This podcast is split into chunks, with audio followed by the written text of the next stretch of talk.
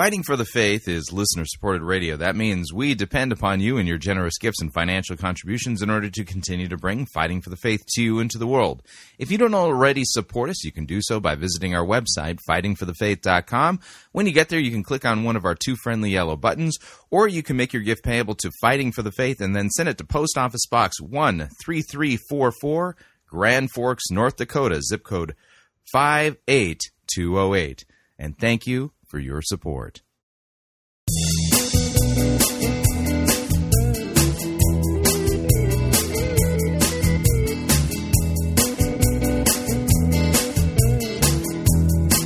It's time for another edition of Fighting for the Faith. Tuesday, March 21st, 2017.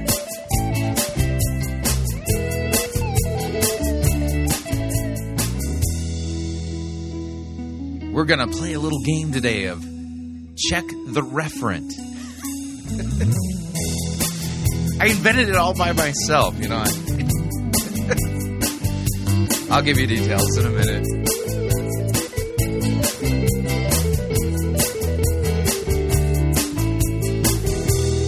Thank you for tuning in. You're listening to Fighting for the Faith. My name is Chris Rosebrough. I am your servant in Jesus Christ, and this is the program that dishes up a daily dose of biblical discernment, the goal of which help you to think biblically, help you to think critically, and help you slow down. Stop, open up your Bible, and compare. Compare what people are saying in the name of God to the Word of God. No shortage of crazy things being said out there.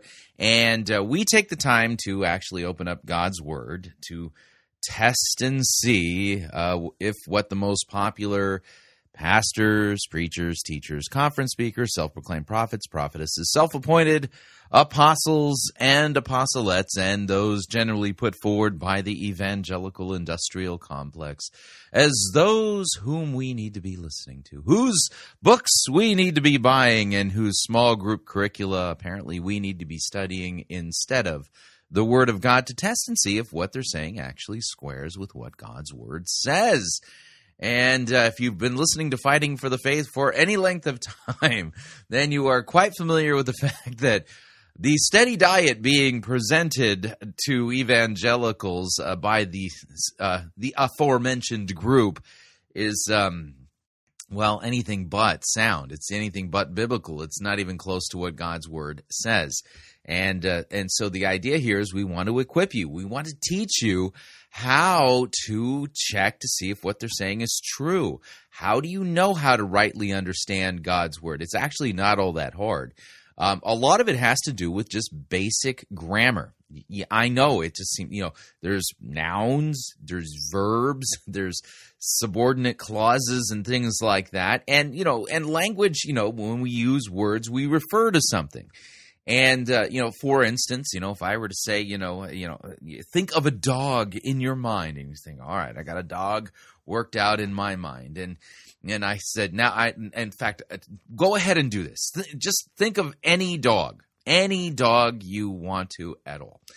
And uh, so I'm thinking of a dog myself, and so let let's kind of compare notes. So the dog I'm referring to is uh, well, he's medium size build, and you'll notice it's a male, not a female, and uh, he's a mix between a, a, German Shepherd and a Black Lab. And you're thinking, well, that's not the dog I was thinking about, and I, right, exactly. You think you maybe have thought of a little white dog, or you know, maybe a Chihuahua or a pug or something like that. And, and so the idea here is it's important to pay attention also when you're you know understanding scripture you need to pay attention to what are called reference. What is being referred to? Yeah it's kind of important. So when we talk about jesus whom are we referring to? There's a lot of pe- there's a lot of ideas regarding jesus but the thing is is that the real jesus has done particular things would have us believe certain things and do certain things. And so if you use Jesus's name and by the way jesus himself warns in the olivet discourse that there would be false teachers false prophets and false christs who would come in his name teach things in his name that he is not authorized for them to be teaching And so the question is, you know, is the Jesus you believe in the Jesus that says, you know, you need to sow a seed into a televangelist ministry in order to receive a hundredfold blessing, so that you can be a pro- you can be uh, prosperous and have prosperity, so that you can be a blessing? Yeah, no, that's not even the real Jesus. That's totally different Jesus. So the idea here is that when we use language, references are important, and so paying attention to the grammar is important. And then there's this other little thing. Oftentimes, Scripture interprets Scripture. It does. And so the question is, you know, if you if you're not sure what a text is meaning or referring to, you look for the cross references. In fact, if you have a good study Bible, um, a good study Bible, it, you know, is going to be worth its weight in gold with a good cross reference system so that you can see how the Bible works together. Think of those cross references as hyperlinks so that you can go and take a look at other passages to shed light on what God's Word says. So you kind of got the basic idea here. So let's talk about what we're going to be doing on today's episode of Fighting for the Faith. We're going to we're going to start off easy, work up in complexity on these reference. And so we're going to have two segments that we're going to do today. We're going to begin uh, with a segment. You know, uh, I don't even know what to call this guy. He's kind of like a, a, a seeker-driven, charismatic, you know, fill-in preacher. You know, do, do I even have a category for that? So we'll, we'll come up with some update music for that. And uh, we'll uh, do a segment where we're going to be listening to a fellow by the name of Troy Maxwell. He recently, uh, you know, did a fill-in sermon over at uh, Jurgen Matthesius's uh, C3 Church in San Diego, and the name of it is New Anointing. New Anointing. And uh, we're going to listen to, I mean, there's some things that he says leading up into his sermon. You sit there and scratch your head and go, What? What? Is this any way for, you know, a, a Christian teacher to be talking from a pulpit? Or, I'm sorry, stage. Uh huh. and uh, and then we're going to uh, listen to a fellow we've never reviewed before, but man, is this really slick? Um, it's slick because so much of what he's saying is actually correct, but the next piece of it it shows a, lack of attention to how Scripture interprets Scripture. We're going to listen to Colin Dye. Uh, and uh, the name of the uh, of his uh, church is Kensington Temple. And we're going to listen to, uh, you know, part of a message titled "Possessing Your Inheritance, Don't Lose the Plot." And I'm going to make the argument that, whoops, Colin Dye he missed the plot. Uh, but yeah, when Scripture talks about, you know, we as Christians have an inheritance, what is it referring to? Hmm, think about that and uh, and so even the typology will help us out there. But uh, he missed that. And then in hour two, we're going to head to uh, Jurgen Matthesius' C3 Church and listen to a Jurgen Matthesius uh, sermon titled "The U Effect." Mm-hmm. And it's uh, it, the the opening text that he's preaching from is Matthew chapter nine, the uh, healing of the paralytic who was lowered through the roof, and not paying attention to the reference, missing the point of you know not paying attention to how language works. He ends up engaging in eisegesis and then missing the whole plot of the text itself. Easy to do if you're not paying attention to the grammar. Grammar matters. So that will be today's episode of Fighting for the Faith. So I strongly recommend that you make yourself comfortable. And uh, since we're beginning with Troy Maxwell, and I'm not even sure what category to put him under, let's do this. Oh, it really doesn't matter what I do, what I do, as, as long as I do it with a flair. What effect a little smoke is with a dash of hocus pocus and the scent of burning sulfur in the air. I'm a fraud, a hoke, a charlatan, a joke, but they love me everywhere. For it really doesn't matter what I do, what I do, as long as I do it with a flair. Yeah, that's right. Doesn't matter what I say or what I do as long as I do it with a flair. So we're heading over to C3 Church and we're going to be listening to uh, Pastor Troy Maxwell, who uh, filled in for uh, Jurgen Matthesius did a you know a, a substitute teacher sermon kind of thing, and we're going to listen to his opening remarks. And the name of the message is a new anointing, and uh, see if we can note where he jumps the tracks in this thing. And yeah, I know he jumps. He's not even on the tracks in the opening statement because he says some stuff like, "Dude, you you you don't talk this way as a Christian pastor or a teacher." And yeah, it's just head bangingly awful. But without any further ado, here is uh, Troy Maxwell. Here we go. I said this this morning at the um, at the North Campus. Um, you know, um, I met them. I imagine it was about eight years ago, is what I'm guessing, because that's how old Zoe was. I mean, Zoe was just born when we first met, and He's talking about Jurgen and his wife. San Antonio, Texas. And they uh, came into our life at a point, for me, just for me personally, that I was in a moment of tension in regards to the expression of the Holy Spirit in our church. Our church at that time was uh, about seven years old. And when I left my, my city in Richmond, where I grew up, and then I moved to Charlotte, North Carolina to plant our church, um, I was filled with the Holy Ghost, loved the Holy Spirit. However, the way in which He was expressed in the church I was at, I knew that wasn't the way that God had called me to do what He wanted me to do in Charlotte. And so it was it was a little challenging. If I just be vulnerable for a second, and let me just say this before I say what I'm going to say about them. You can tell a lot about your destiny by the people who God brings into your life. You really can. Uh huh. Yeah. Do you have a biblical text for that?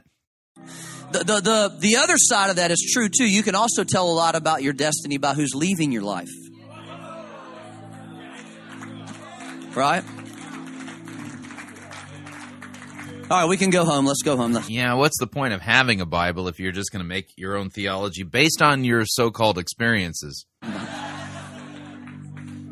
But God brought them into my life. We sat across the table, Pastor Jurgen and I, and we got to be friends. I came uh, to San Diego just to hang out. I just wanted to learn from them and just kind of get a feel for who they were and what they were doing here. We didn't know each other from Adam other than that. I came and we became really close friends. And one of the things that I just want you to know that you carry is you carry a breakthrough for people who are struggling in the tension of where they need to go from here to there. You really Oh wow, yeah. So the people there at C3 San Diego, they they carry a, an anointing. Yeah. Yeah, if you just go to any old regular church, yeah, your church doesn't probably carry an anointing like that. do. Um, and it's not just your leadership, although your leadership determines the strength of that breakthrough anointing on your life. What? This is important for, for many of you in this room that are Why would it be important for anybody? This isn't even taught in scripture. Where are you getting this? fringes right now. You're kind of on the fringe of should I really make a commitment to this church? Should I really get connected? And if you're kind of a new person tonight's your first night here, um, you're in the right place because you need a breakthrough. And this church carries for the world, internationally, that kind of anointing. And so, Right, they carry the international breakthrough anointing, right? So if you're uh, you're not from the United States and you need a, a breakthrough anointing or a breakthrough, don't worry. C3 San Diego carries a international breakthrough anointing just for you. Yeah.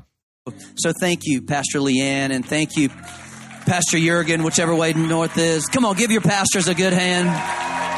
They're awesome. Slap three people a high five. Say you look extremely cute tonight. If you're not married, maybe even get their number. Yeah, this is the part where you sit there and go, "What?" tell you a funny story. First time I ever preached here, um, I pastor a church in Charlotte, North Carolina. And the first time I ever preached here, y'all are probably the prettiest church I've ever been to in my entire life. I mean, you can't get much cuter than Hammer. I mean, the guy's cute. I mean, if I went that way, he'd probably be the guy that I would go that way for. Really? Really? So if you ever were experiencing sinful homosexual attractions, that'd be the guy you would be sinfully homosexually attracted to. Seriously? Saying, he's cute. I'm not going that way, but I'm just saying, I'm just being honest. I'm very, very, you know, strong in my manliness, so I can say that. Um, right? This is no way for a Christian pastor to be speaking. It's mutual. I know. I know, Hammer. I feel you, man. Um, just don't hug me that long next time. That's just made me a little awkward. I forgot, totally forgot what I was saying. Where, what was I saying? Oh, I know. I was talking about how pretty you are because you are very attractive. So here's what I did. I was so dumb. I went back to my church and I said, I'm just telling you, I went to this church in San Diego and they are gorgeous. I just wish you would be as pretty as them. You know, we had an incredible Gideon's revival. About 50 people left that day. It was awesome, awesome, awesome. Isn't that terrible? I'm a ter- I love this church. Yeah, what you're saying is terrible and inappropriate, and God's word actually does not permit you to be speaking this way as a Christian, yet alone a pastor. Uh, let me, hey, let me show you a picture of my family. Some of you don't know me, um, but this is really like my second home. I love this place. This is my family. This is my son Colby. He's uh, 19 years old. Um, I'm so proud of him. I don't know how my kids turned out so good. I really don't. Uh, we just just the grace of God. He's actually in the ministry. Um, I have a college at my church, Freedom House College, and he's in in that second year, uh, leading our young adults, preaches. I mean, he's just gifted, blown away. 19 years old and he preaches. Hmm. Has he been to seminary?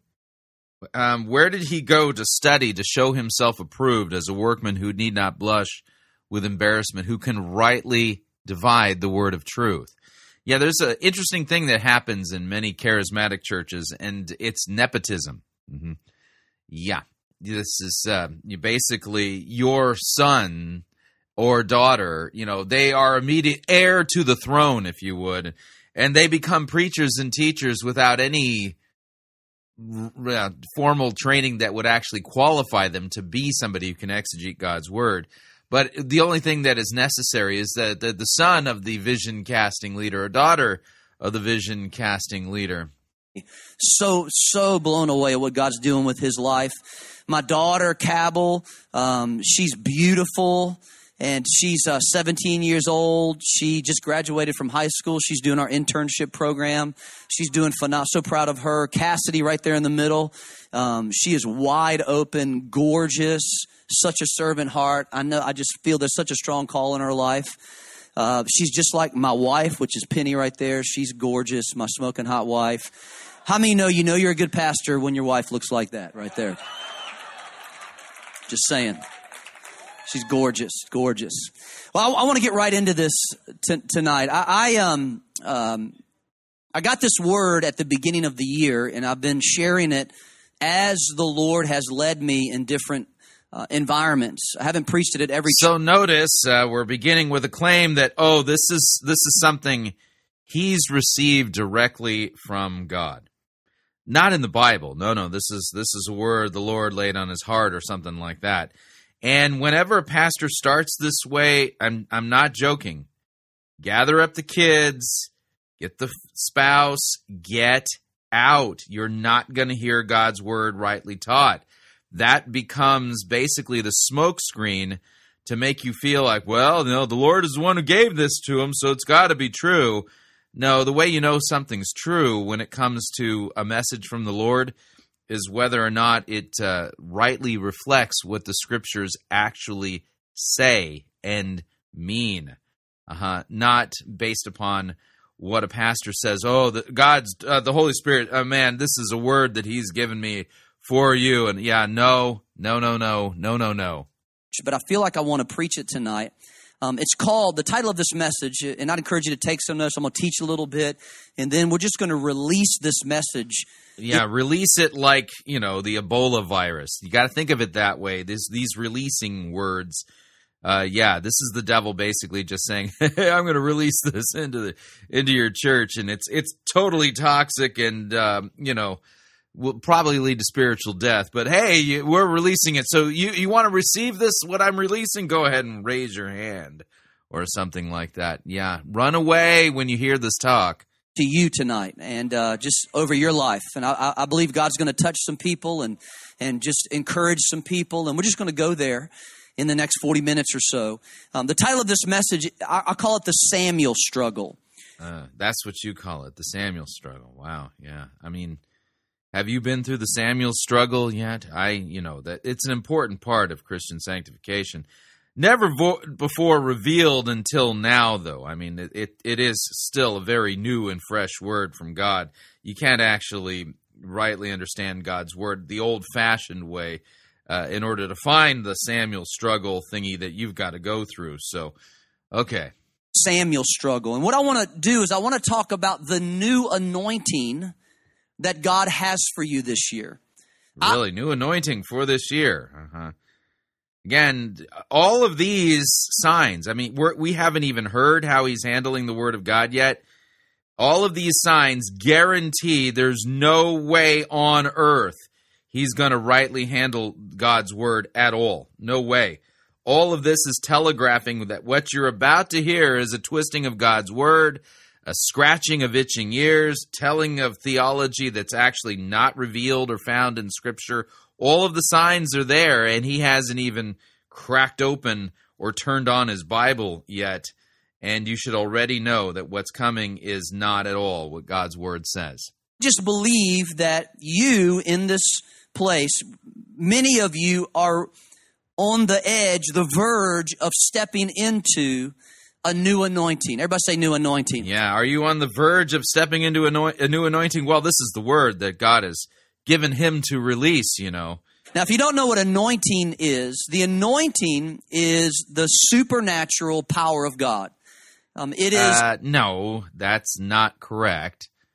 In the in the Hebrew, it's the, it's the Hebrew word mushak, which means that it's God's God rubbing off on you. It's it, no, that's not what an anointing is. Anointing, you know, think of oil. It's a it's a smearing on things like that. Um, yeah, what he's saying is not actually factually correct at all regarding what these words mean. A little bit of God, when you get around him, you just get a little bit of him on you. It's, it's when you spend time with them in prayer, when you spend time with them in the word, when you spend time with them in worship, you can't help but get a little bit of him on you. And, and now when I say the anointing, I'm not talking about just ministry because I think when, when a preacher says anointing, he immediate, you immediately go, well, that's just for people who are in full time ministry. That's what I'm talking about.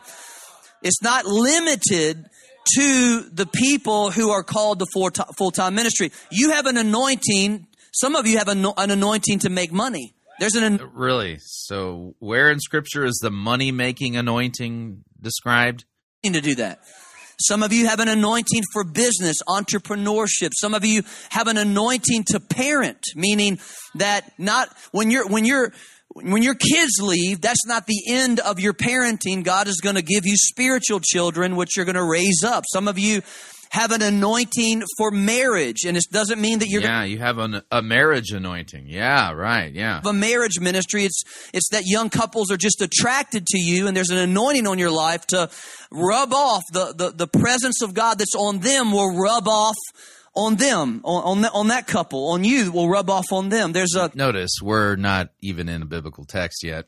There's an anointing, a new anointing. Another way to define it would be it's, it's His power in you to fulfill what He wants to do through you. Yeah, where did you get this definition of Mashiach? I'd like to know which Hebrew lexicon gives us this definition. The anointing is His power in you to fulfill what He wants to do through you. There is a purpose on your life, but it requires, in order to do God's purpose, you have to have His anointing. You can fulfill your purpose without His power, but you can't fulfill His purpose without His power. Really? And uh, you have a biblical text that actually says this. Notice, he's giving doctrine at this point, claiming this is a word from the Lord given to him to give there's no biblical text that teaches this doctrine at all.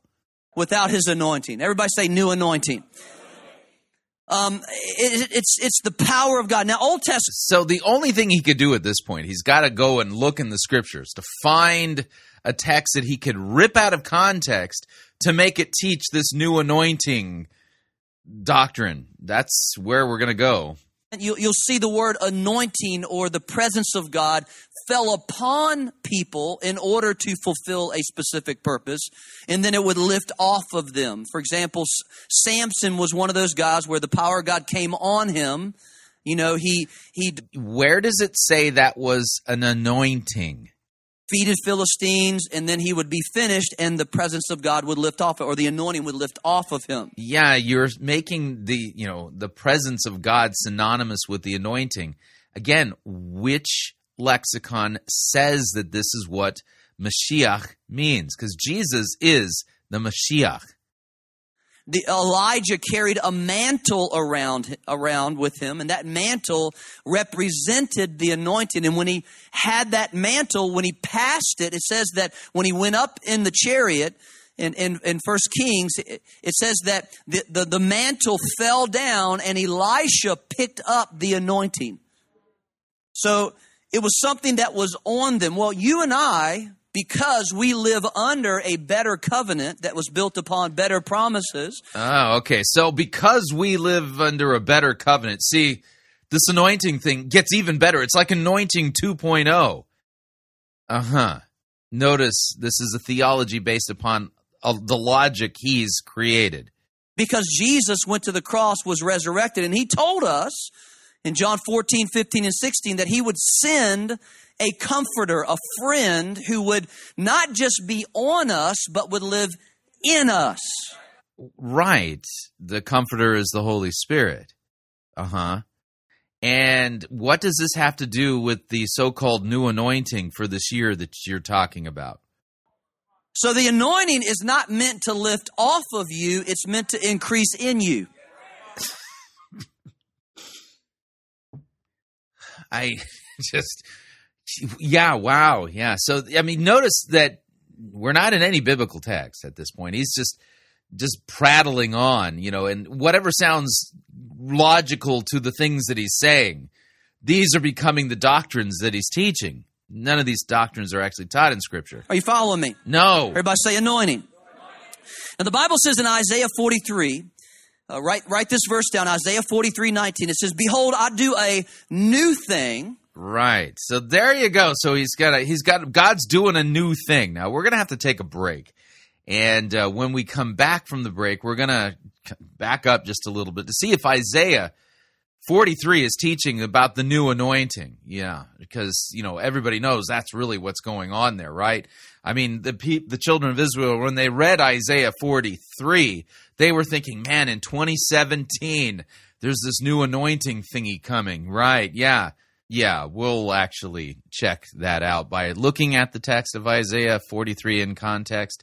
But uh, right now, we're up on our first break. If you'd like to email me regarding anything you've heard on this edition or any previous editions of Fighting for the Faith, you can do so. My email address is talkback at fightingforthefaith.com, or you can subscribe on Facebook, facebook.com forward slash Pirate Christian. Follow me on Twitter. My name there at Pirate Christian. Quick break when we come back, a little bit more of Mr. Maxwell, as well as Colin Dye in hour number two, Jurgen Matthesius. Stay tuned, don't want to miss him. We'll be right back.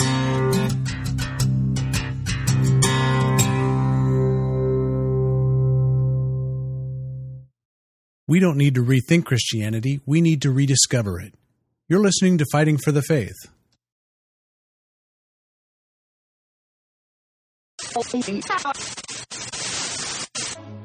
You're listening to Pirate Christian Radio. We'll be taking your false doctrine now.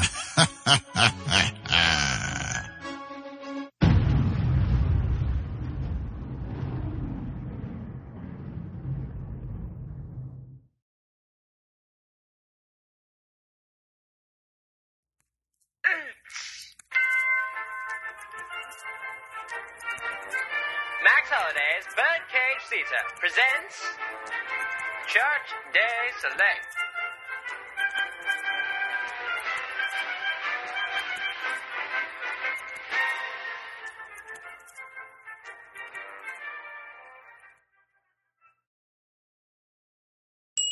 Good morning. Good morning, sir. Can I help you? Yes, do you have a copy of 30 Days in the Desert to Learn Your Purpose and to Cast the Vision to the Ignorant Masses by S. Furtick QWZ?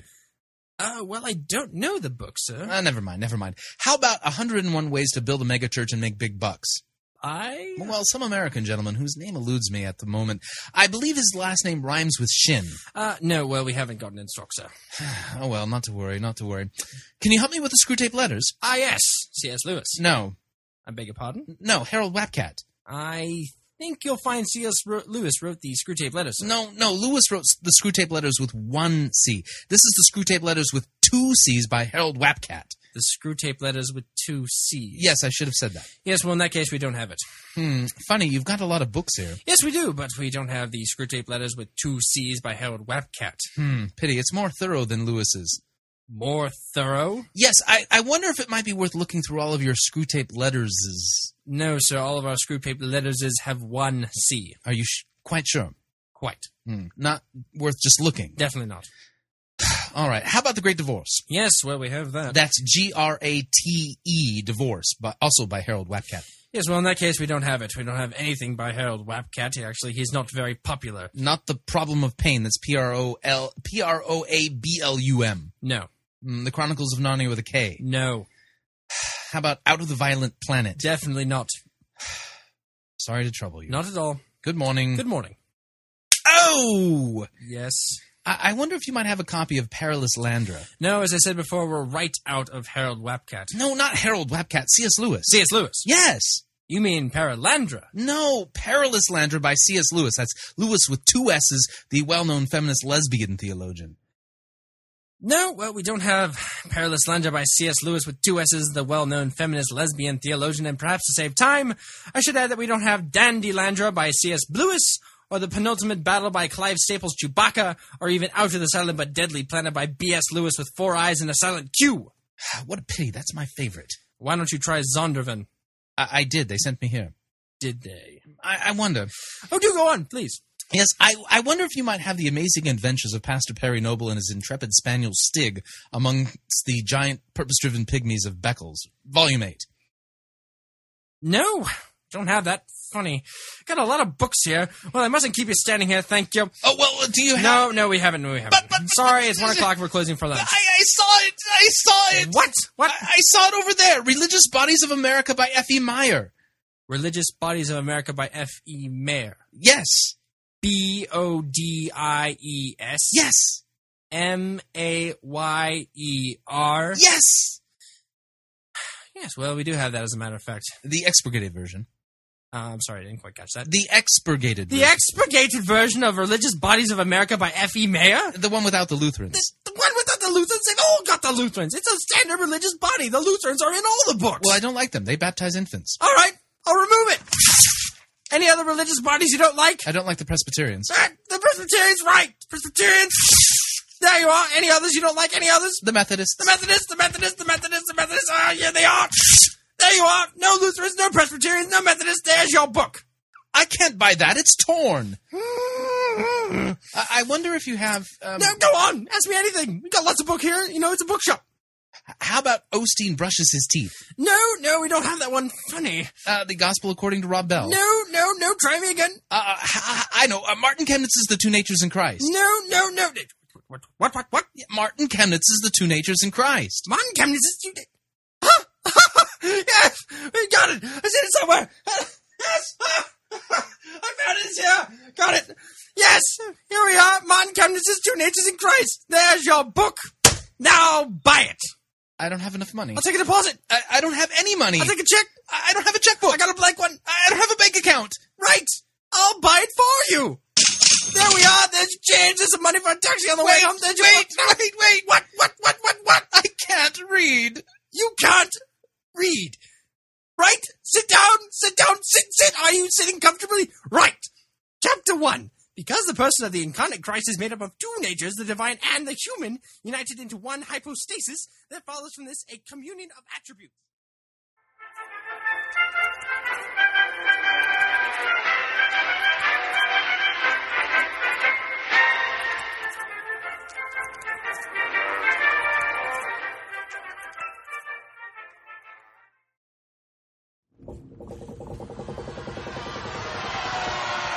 Oi, Captain! We got ourselves a heretic! And exactly how do ye know that she be a heretic? She be endorsing the health and wealth heresy. Does he be speaking the truth? Jesus died to make us rich. And what exactly do we do with heretics? Uh, we throw them in the boo box. No, no, no. We preach the gospel to them. What if, um, the heretic doesn't repent? Then we throw them in the boo box.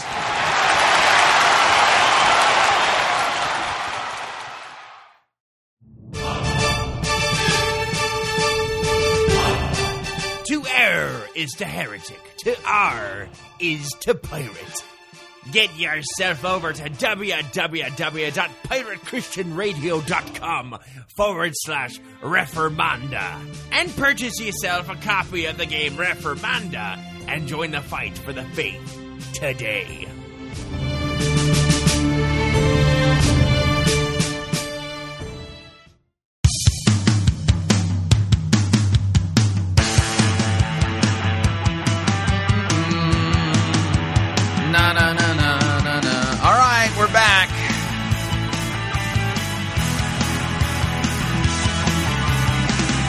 Warning listening to Fighting for the Faith could cause you to think that people who are telling you, oh, I've received a message that I'm supposed to give to you from the Lord, that they haven't. Just a reminder Fighting for the Faith is listener supported radio. That means we depend upon you and your generous gifts and financial contributions in order to continue to bring Fighting for the Faith to you into the world. And you can partner with us. It is a partnership. Visit our website, fightingforthefaith.com. When you get there, you'll see our two friendly yellow buttons. One says donate, the other says join our crew. When you join our crew, you're signing up to automatically contribute, well, an amount that you pick. That's right. You get to pick your rank in our crew, and it's based upon your monthly commitment. Lowest rank is Powder Monkey at $9.95 a month. After that, Gunner's Mate at $24.95. From there, Master Gunner at $49.95 a month and Quartermaster at $99.95 a month. Joining our crew is a great way to support us, it gives us a solid financial base to work from so that we can continue to pay our bills, budget properly, plan our next exploits, which are on the way, by the way. And of course, if you'd like to make a one time contribution, you could do so by clicking on the donate button, or you can make your gift payable to Fighting for the Faith. Send it to Post Office Box 13344, Grand Forks, North Dakota, zip code 58208. And let me thank you for your support. We truly cannot do what we are doing here without it. All right, real quick, just a reminder if you, uh, you need to go to our website, this is the time to register for our conferences. We have two conferences that we're holding uh, during the summer months. It's summer months in the United States, um, and one is in Sydney, Australia. The other is in uh, well at Kongsvinger Lutheran Church, Oslo, Minnesota. That one's in August. The Australia conference is literally last day of June, first day of July in Sydney. And uh, uh, you need to register for the conferences. Details are on our website. Um, so go to fightingforthefaith.com, click on the conferences button at the very top, select the conference that you would like to attend. Space is limited, just, just to remind you of that. All right, real quick, let's go to Isaiah 43, real quick. Uh, before we hear back from Mr. Maxwell, who's telling us about the uh, the new anointing that God is uh, apparently releasing now.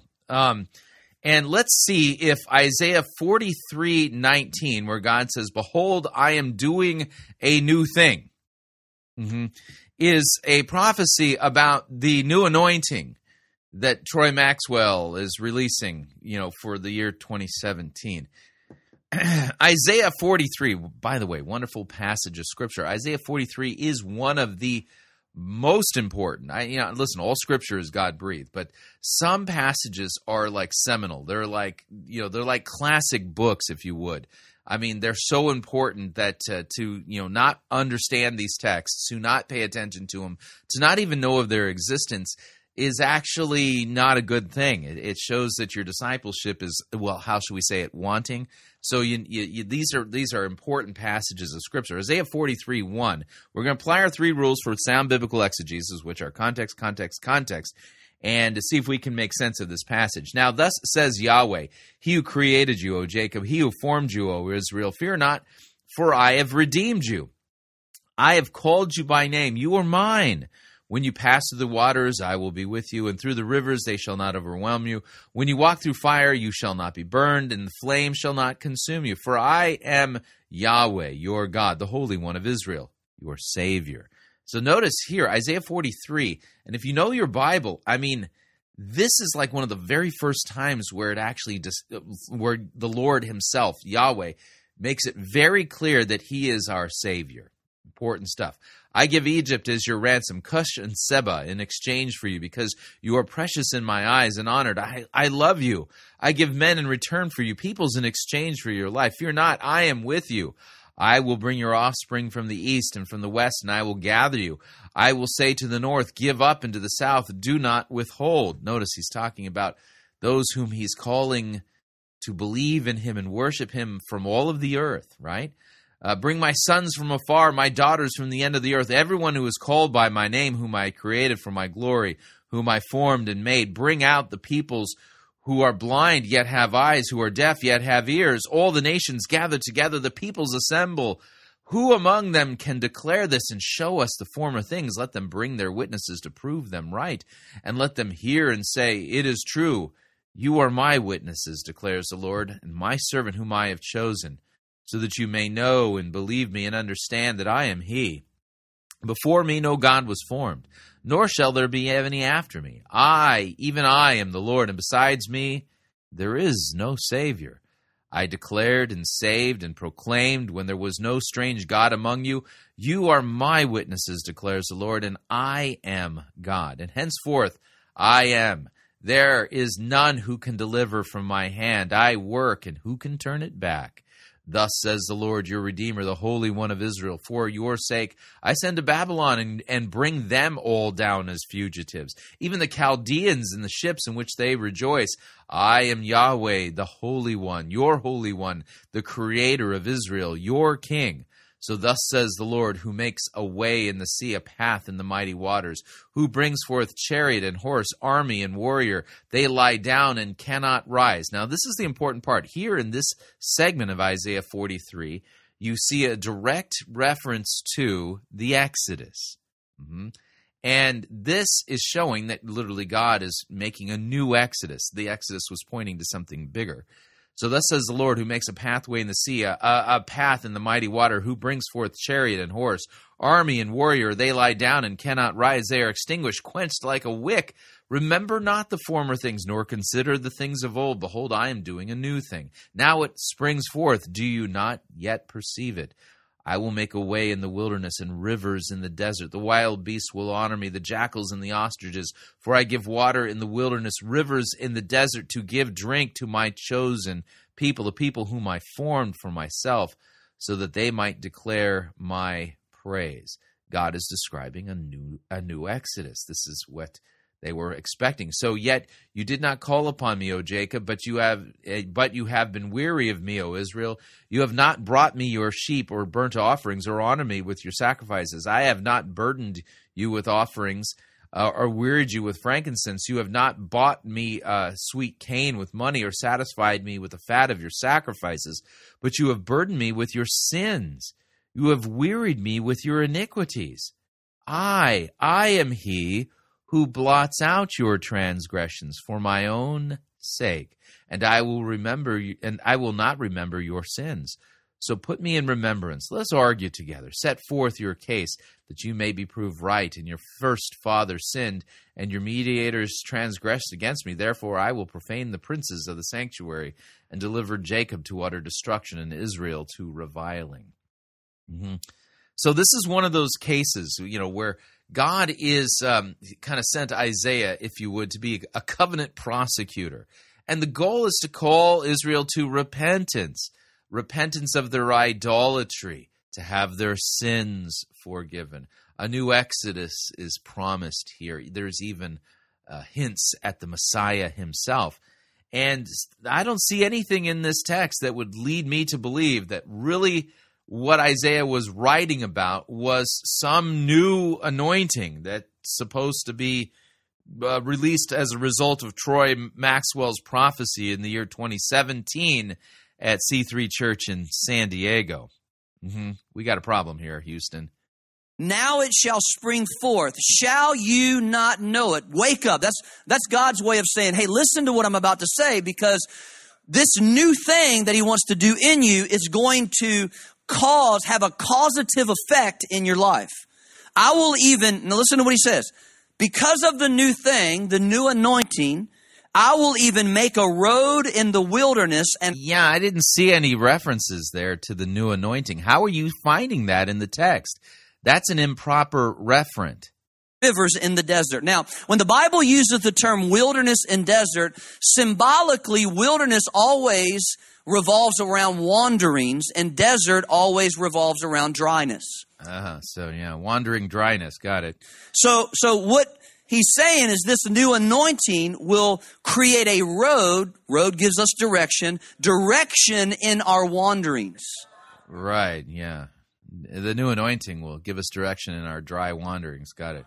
And it will be a river It'll it'll bring wetness to our dryness. Yeah. dryness. Yeah. That's what the new anointing does. Not just for you, but the people that are around you. Uh huh. Yeah, I, I I don't think that Isaiah forty three nineteen was a prophecy of the new anointing in twenty seventeen being released at uh, C three Church in San Diego uh, as a result of you know the prophet Troy Maxwell. That's what we call an improper referent. That's not what's going on in Isaiah 43:10 and I'm pretty sure in fact I'm 100% sure there is not one biblical scholar not one you know I, commentary on Isaiah written by reputable Hebrew scholars and prophecy scholars that say and this is uh, Isaiah 43:19 this is the prophecy of the new anointing for 2017 to be released at C3 San Diego. Yeah. I'm I'm just saying I'm pretty sure that's how that works. So you you get the point here. This is a truly an improper referent, totally improper. All right, we're going to stay under the umbrella that we began with, you know, because I, I'm not sure how to uh, how to categorize this fellow.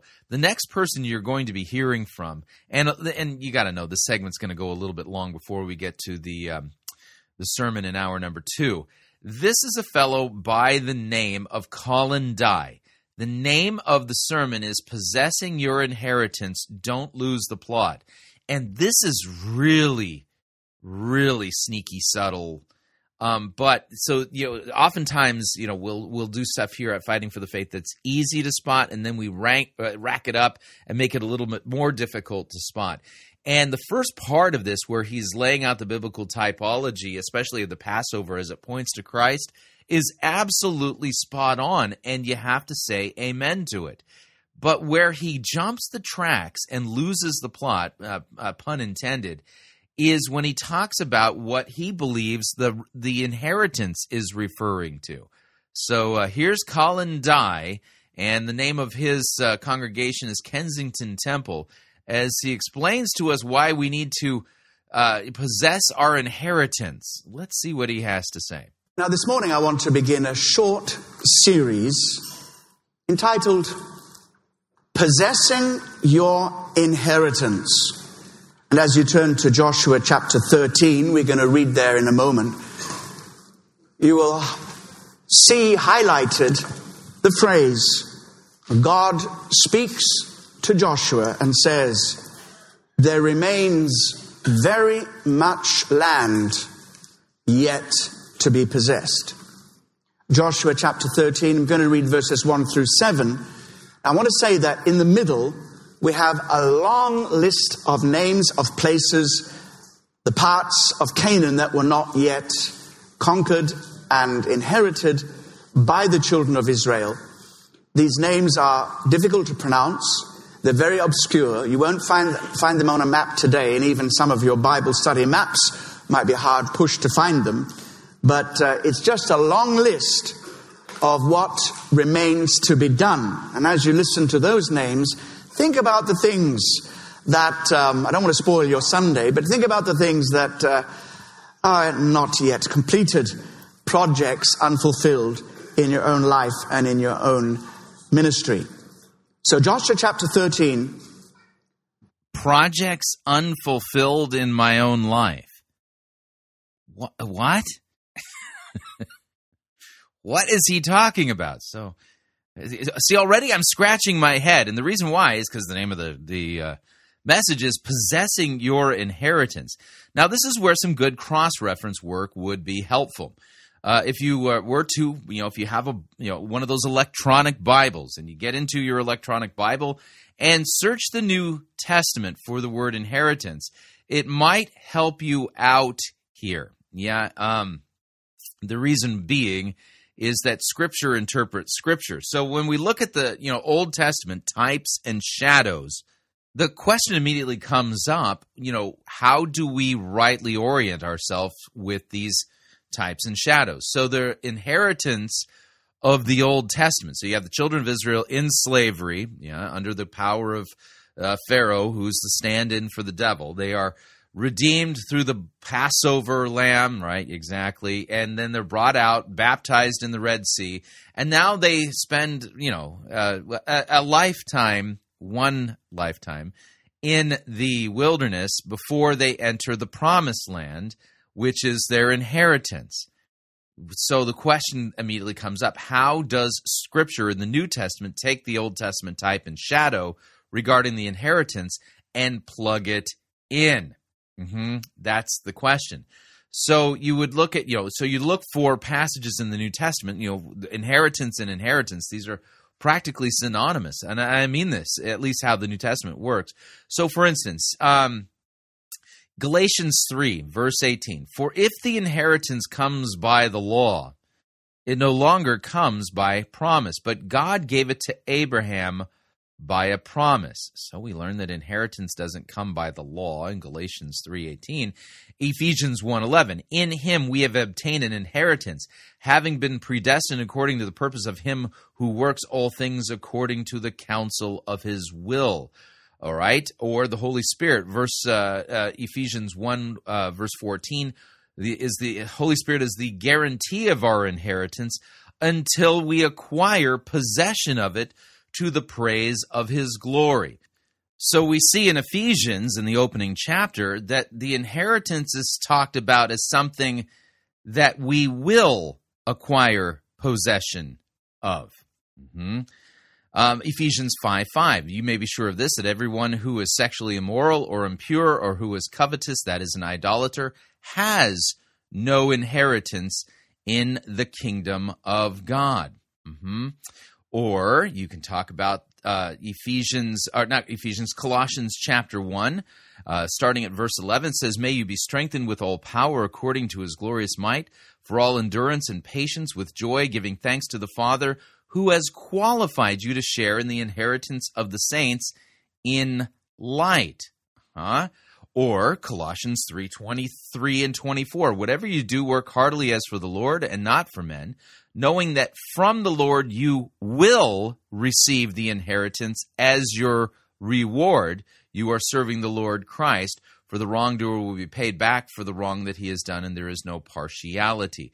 So the idea here is, is that when you check the scriptures, the New Testament in particular, you know, how does the inheritance of the Old Testament, which is type and shadow, translate into a right understanding of God's word in the present?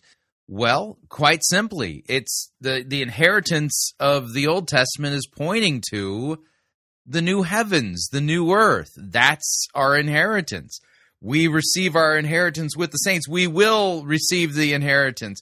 We haven't received it yet. It's still coming. Now, that's important information. And all we did was do a careful look at the um, cross references. That's all we've done. And we can see already that the inheritance is not something we have presently now in our possession, but we will have it when Jesus returns in glory to judge the living and the dead. And so, with that understanding, at least the understanding given by Scripture of how we're to properly understand what the inheritance is, we can now continue and kind of ask the question is what we're hearing from Colin Dye on possessing your inheritance. Is the inheritance he's describing here the same inheritance as taught in Scripture? Are the reference the same? We continue.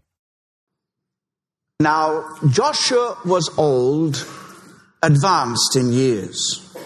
And the Lord said to him, You are old, advanced in years, and there remains very much land yet to be possessed.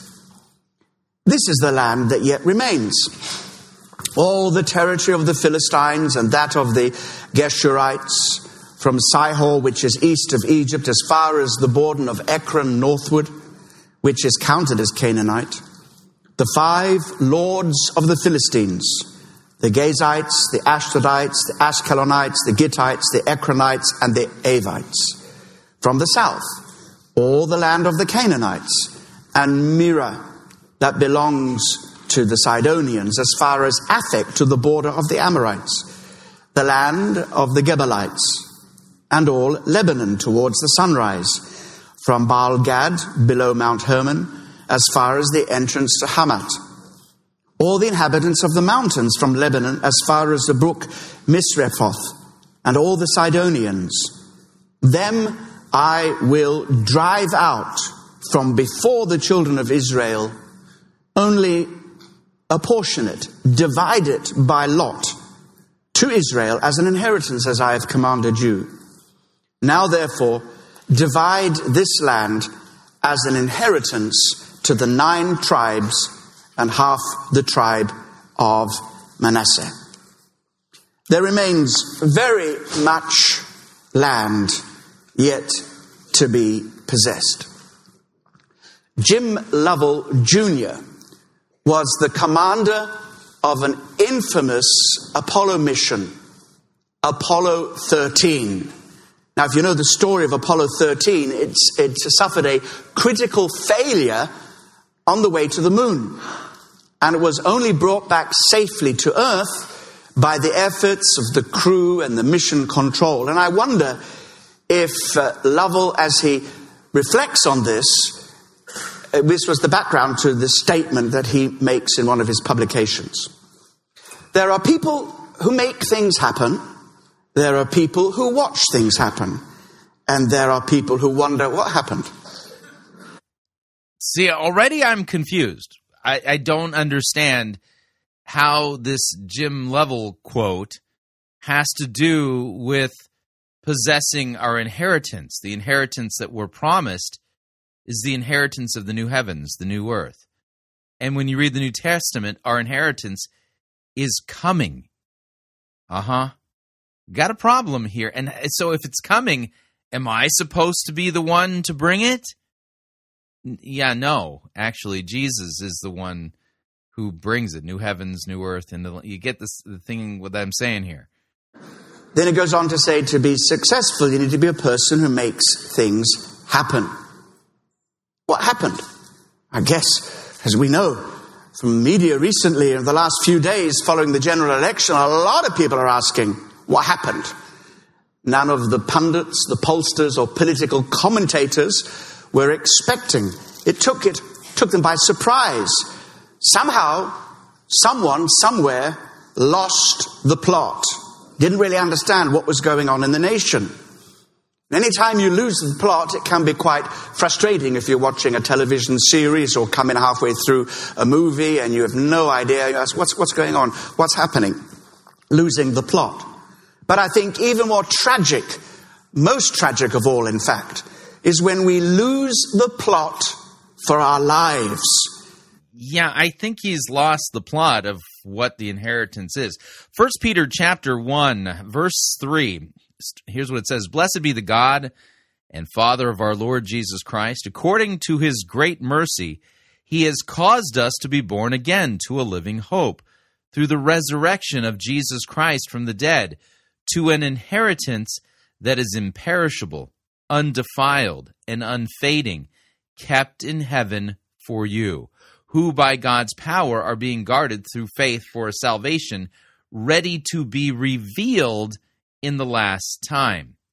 Yeah, see, the inheritance is being kept in heaven for us and will be revealed when Jesus returns. We've got a problem here. I think that Colin is losing the plot because the way he's talking about the inheritance isn't jiving with how the New Testament talks about the inheritance. The New Testament being the substance, the Old Testament being the type and shadow. We got a problem. When we live the whole of our lives from day to day, not ever discovering what life is all about. In our passage today, we have a story taken from the Israelites as they are trying to make full possession of their inheritance. And it reminds me that they came out of Egypt for a purpose. Moses' ministry was to take them out, but God's purpose was not just to take them out of Egypt, but to bring them into something, the land of Canaan, which God described as a wonderful land flowing with milk and honey. Right, and that promised land is always pointing to the promised land, the inheritance, which is the new heavens and new earth. Let me give you another text so that we can kind of understand this. Um, Hebrews chapter 11, verse 8 By faith, Abraham obeyed when he was called to go out to a place that he was to receive as an inheritance, and he went out not knowing where he was going. By faith, he went to live in a land of promise as in a foreign land, living in tents with Isaac and Jacob, heirs with him of the same promise. For he was looking forward to a city that has foundations, whose designer and builder is God. Uh-huh. Uh, verse 13 These all died in faith, not having received the things promised, but having seen them and greeted them from afar, and having acknowledged that they were strangers and exiles on the earth. For a people who speak thus make it clear that they are seeking a homeland. If they had been thinking of that land from which they had gone out, they would have had opportunity to return.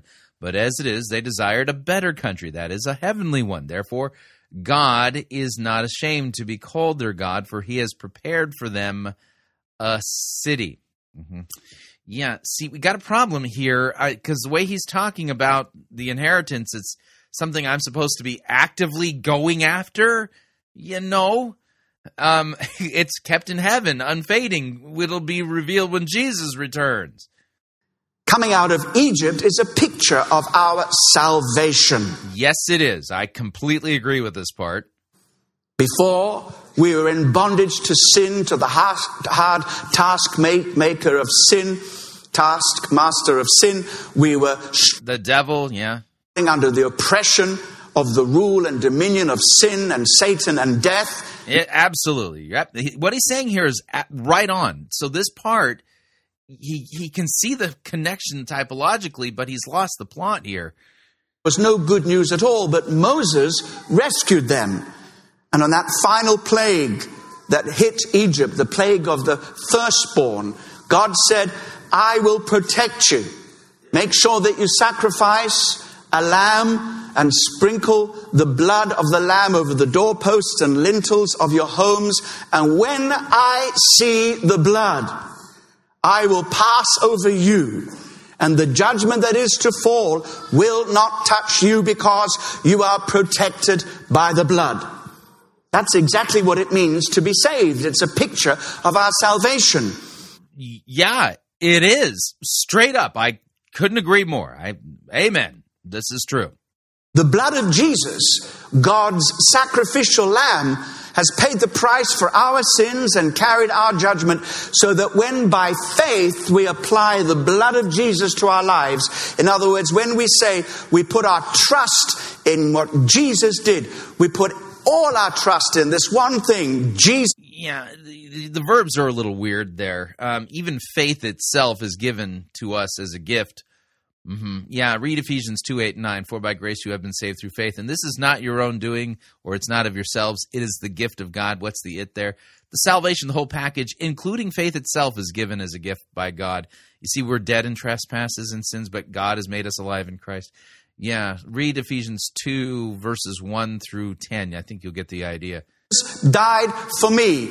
Simply by faith, when we accept that, we are saved, we are delivered, and we're set free, given an assurance of God's free gift of heaven. It's that simple. We are saved by faith and by faith alone. But that's not the end of the story. But Now it's true. We're saved by faith, by faith alone. But he says, but that's not the end of the story. Okay. Now, I listen. Totally agree that Christians are called to do good works.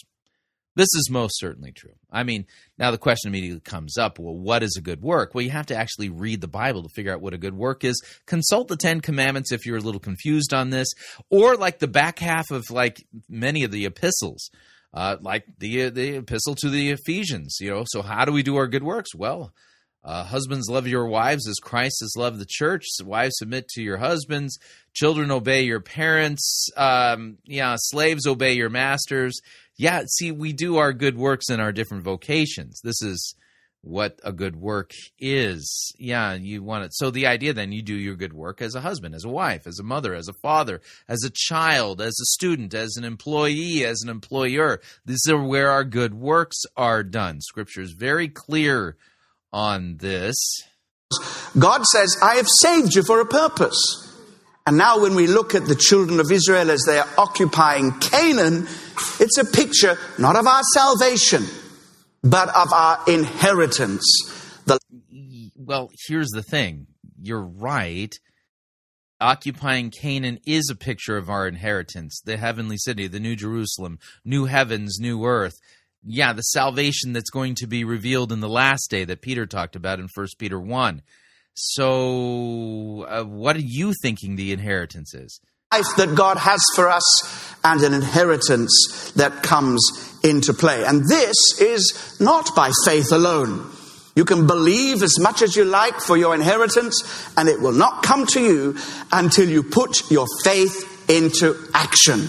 Put Um, yeah. Um, again, I just wonder how you would reconcile that with all of the verses that I just read out regarding the inheritance. Let me read another one of it again. First Peter 1, verse 3 Blessed be the God and Father of our Lord Jesus Christ, according to his great mercy. He has caused us, notice who's doing the causing, He, God, has caused us to be born again to a living hope through the resurrection of Jesus Christ from the dead to an inheritance that is imperishable, undefiled, and unfading, kept in heaven for you, who by God's power are being guarded through faith for a salvation ready to be ve- revealed in the last time. Hmm. Yeah, it does. See, uh, yeah, um, I Jesus is bringing the inheritance back with him. Faith into practice. And so the works done in faith are the very things that cause you to rise up, lay hold of your inheritance and everything that God has for you. No, no, I, I, you've lost the plot here. Coming out of Egypt in order to take possession of your inheritance. Right. We take possession of it when Jesus returns in glory to judge the living and dead, new heavens, new earth. You seem to have skipped an important part of the story, and you've got an improper referent here. The we are no we are not in the promised land. We're not in the new heavens and new earth. We've been set free from slavery to sin, death, and the devil. We've been baptized. Where are we? We're in the wilderness wanderings, heading towards the promised land, the new earth. Uh huh. So he's done a pro- he's got a problem here, and that is he's lost the plot. He's forgotten about the whole wilderness wandering thing. That's where we are as Christians right now, as we head to our inheritance, new heavens, new earth. So we are to do our good works, uh huh, here in the wilderness. That's where we is right now. We're not in the promised land yet. That's the problem. He hasn't carefully paid attention to how Scripture interprets itself. The promised land. It's a picture of the Christian life. Now, have you ever wondered why God, the moment you are saved, doesn't immediately take you to heaven? If that was the case, there would be no believers in this place. Wouldn't even be a believing preacher. We'd all be gone. Who would preach to the rest of them? And uh, when at the end of the service, when I make an appeal for salvation, this won't happen to you. But suppose it did. When God says, okay, the moment you accept Christ in your life and you are qualified for heaven, you're coming home. It would be, yes, I see that hand, bang, no, I don't anymore. They're gone. Have you ever wondered why God does not immediately take you to heaven the moment you believe? Well, it's very clear. God has a plan and purpose for your life on earth. Mm-hmm. So here we go. Purpose driven stuff is, yeah, uh, finding your purpose is not the same as receiving your inheritance. By the way, inheritance. What do you do to earn an inheritance? Answer nothing. An inheritance is given as a gift. What must happen in order for you to receive an inheritance? Answer somebody has to die, and before their death, they have to will it to you. Right. Yeah, that's right. So the thing you do to receive an inheritance is receive it. See, see again, this doesn't make any sense. You know, he's turning your inheritance into something that you have to work for. No, an inheritance is a gift given, and Jesus is the one who died. He's willed it to you. See, even when you start to push on the, the the concept itself, what he's saying doesn't make sense, and the reason why is because he hasn't paid attention to how the reference work in Scripture. For heaven, the Bible says that God has prepared good works for all of us. Indeed, He has. I agree. We, we as Christians do good works because we're Christians. But our good works are not our inheritance. You are not paying attention to how Scripture defines these things. He's prepared them in advance, and, and our inheritance is to lay hold of everything that God had in His mind when He laid hold of us. No, it's not. That's not our inheritance. You're not paying attention to just clear passages in the New Testament what our inheritance is. Paul in Ephesians 2, verse 20, explains this quite clearly. Ephesians 2, verse 10, he explains it very clearly. For we are his workmanship. That's a very rich word. Yeah, it's true that we are God's workmanship, created in Christ Jesus for good works, but our good works are not the inheritance. We do our good works in the wilderness. Workmanship. In other words, it's the word actually where we get the English word poem from. It means creative masterpiece. God's. This guy is like ser- seriously saturated in purpose driven theology, which may explain the problem as to why he's not correctly handling what Scripture teaches regarding the inheritance. Creative craftsmanship. And he has taken so much care, recreative care, to remake us according to his original plan. So it says, For we are his workmanship, created in Christ for good works. In other words, there's a purpose. Now, it's true that we've been created for good works, no doubt about it. Yep. That's not our inheritance. He's shaped our lives, remade our lives for a purpose. The Bible describes it as good works. And of course, it, it means acts of charity and serving in the community and doing all the good deeds which Jesus calls us to do. But it's. Yeah, you, boy, that's kind of a weird definition. You know, the same book, Ephesians, yeah, actually defines what our good works are. Uh huh. I, I'm not making this up. I mean, I mean, you want to know what it says? Ephesians five. You know, uh, we'll start at verse 15. Look carefully then how you walk, not as unwise, but as wise, making the best use of the time because the days are evil. Therefore, do not be foolish. Understand what the will of the Lord is, and don't get drunk with wine, that's debauchery, but be filled with the Spirit, addressing one another in psalms and hymns and spiritual songs, singing and making melody to the Lord with your heart, giving thanks always for everything to God the Father in the name of our Lord Jesus Christ, submitting to one another out of reverence for Christ. So, wives, submit to your own husbands as to the Lord. And the husband is the head of the wife, even as Christ is the head of the church and is himself its Savior. Now, the church submits to Christ, so also wives submit in everything to their husbands. Husbands, love your wives as Christ loved the church and gave herself himself up for her, that we might that he might sanctify her, having cleansed her by the washing of water with the word, so that he might present the church to himself in splendor, without spot or wrinkle. Children, obey your parents, and it goes on and on.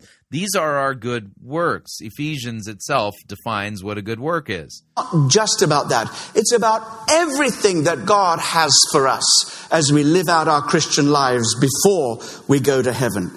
These good works, the Bible says, which God prepared beforehand that we should walk in them. I agree. We Christians do good works.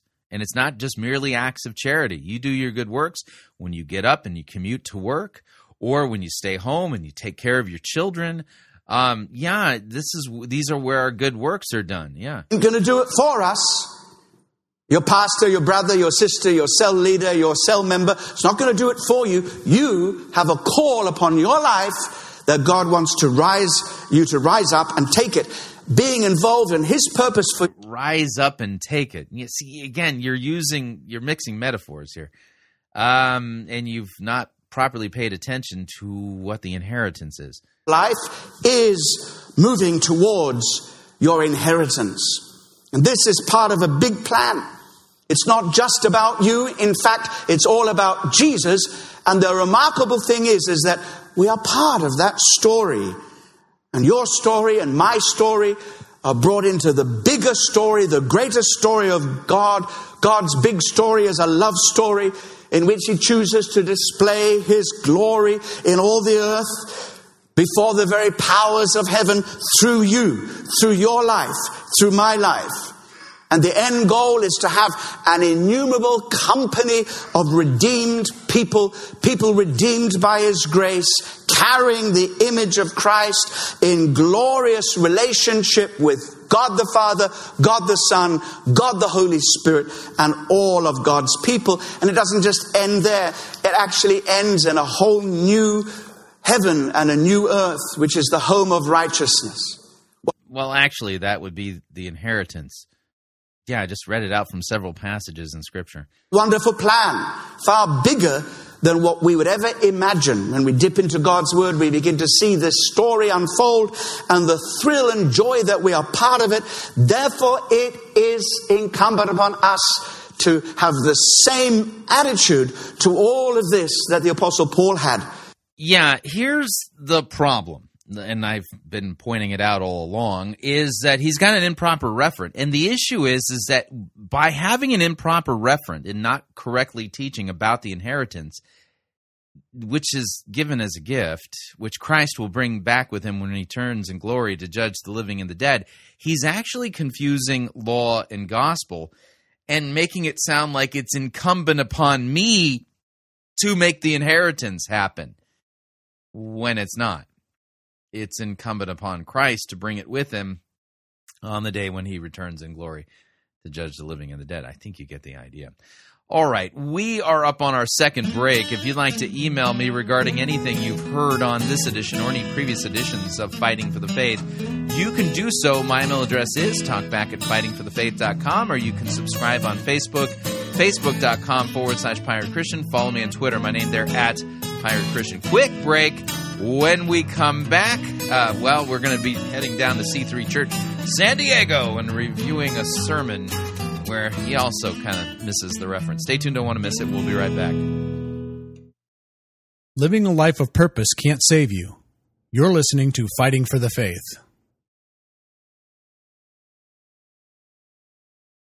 Pirate Christian Radio Theater presents Death of a Salesman. Are ye a salesman? Why, yes, I am. Uh, Can I interest you in some.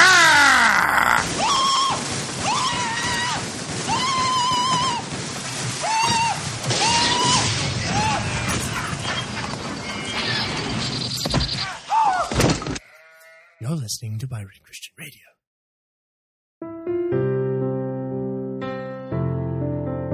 This is Dr. Curtis Lyons. I am the presiding pastor of the American Association of Lutheran Churches. If you are seeking a church that believes that the Holy Bible is the inerrant, infallible Word of God and accepts the Lutheran confessions because they are the right interpretation of Holy Scripture. I hope that you will take a look at the AALC. Also, if you are considering a vocation as a Lutheran pastor, our seminary has a residency program and a program available online. This is Curtis Lyons inviting you to take a look at the AALC. Check us out at taalc.org or on Facebook at the American Association of Lutheran Churches.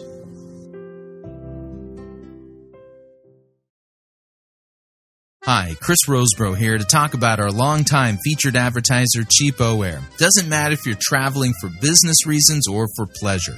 Doesn't matter if you're traveling within the United States or abroad. CheapOair is the place for you to save literally hundreds of dollars on your airfare, hotel rooms, and rental cars. Visit our website, fightingforthefaith.com. On the side of our website, you'll see our ad banners. Look at the ad banner for CheapOair and look on it. There's a promo code. Write the promo code down. Click on the ad banner and then book your travel at the CheapOair website, and you'll have the opportunity to enter that promo code for additional savings. Again, fightingforthefaith.com. Write down the promo code, click on the ad banner, and save money on your airfare, hotel rooms, and rental cars today.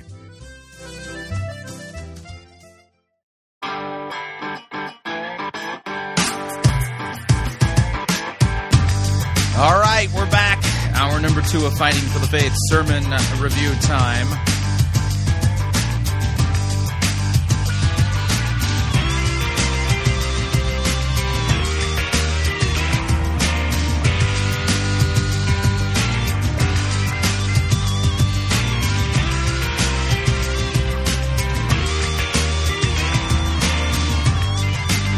Let's do this right, though.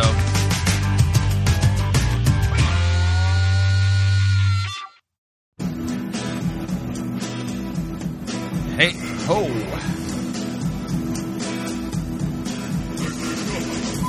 The good, the bad, the ugly. We review it all here at Fighting for the Faith. We're an equal opportunity sermon reviewing service. Today's sermon comes to us via C3 Church, San Diego. Jurgen Matthesius presiding. The, the name of the sermon is the U effect. I, th- I think the U who's affected this text is Jurgen Matthesius, and in a bad way. I mean, this is a text that's about the healing of the paralytic who was lowered through the roof of you know Jesus' house. Actually, read the Gospel of Mark, and you'll find that out. And he's totally missed the whole point because he's not paying attention to the referent, not paying attention to the grammar, and asking like the obvious questions. As a result, he thinks this is about how your faith will change everybody's life, and that's not quite what's going on there. So let me go ahead and back off on the music. And without any further ado, here is Jurgen Matthesius and his sermon titled The U Effect. Here we go. The most magnificent. But if you don't know them, do, yourself a favor and get to know them. And uh, just absolutely fantastic people. We love you. All right. Come with me to the Gospel of Matthew, chapter 9. I've got five points. And believe it or not, I got through all five in the, uh, the 8.30 service. Thanks for your faith, Becky. Matthew chapter 9. Matthew chapter 9. Yell out when you're there. Matthew chapter 9. I think they're going to put it up on the. Now, when he, if he doesn't get the, the exegesis right, all five of his points are not actually going to have anything to do with what the text is saying or teaching. And that's the problem. If you, if you miss the referent, yeah, then you're heading down the wrong path. There's no way to recover. Screen behind me. It says this. It says, so Jesus, he got into the boat, crossed over and came to his own city. Then behold, they, who are they? We don't know. Four men. There's four men. They're carrying a paralytic on a, on a, on a stretcher. You find it in, in uh, the Gospel of Mark, I think it's chapter 2, and Luke chapter 5. It says, they brought to him a paralytic lying on a bed.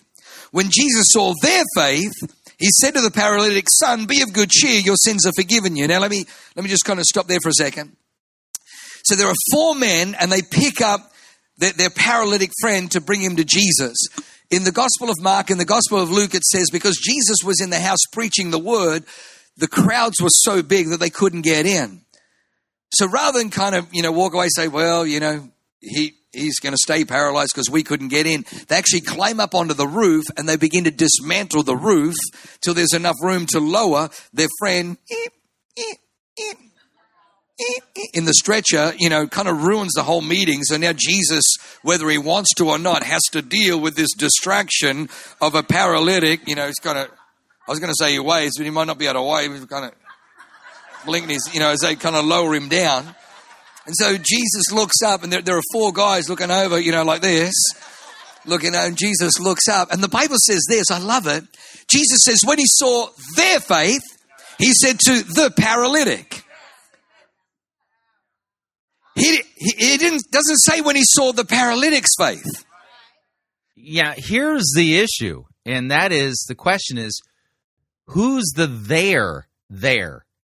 Is it only the faith of the four men, or is it the faith of the four men and the paralytic?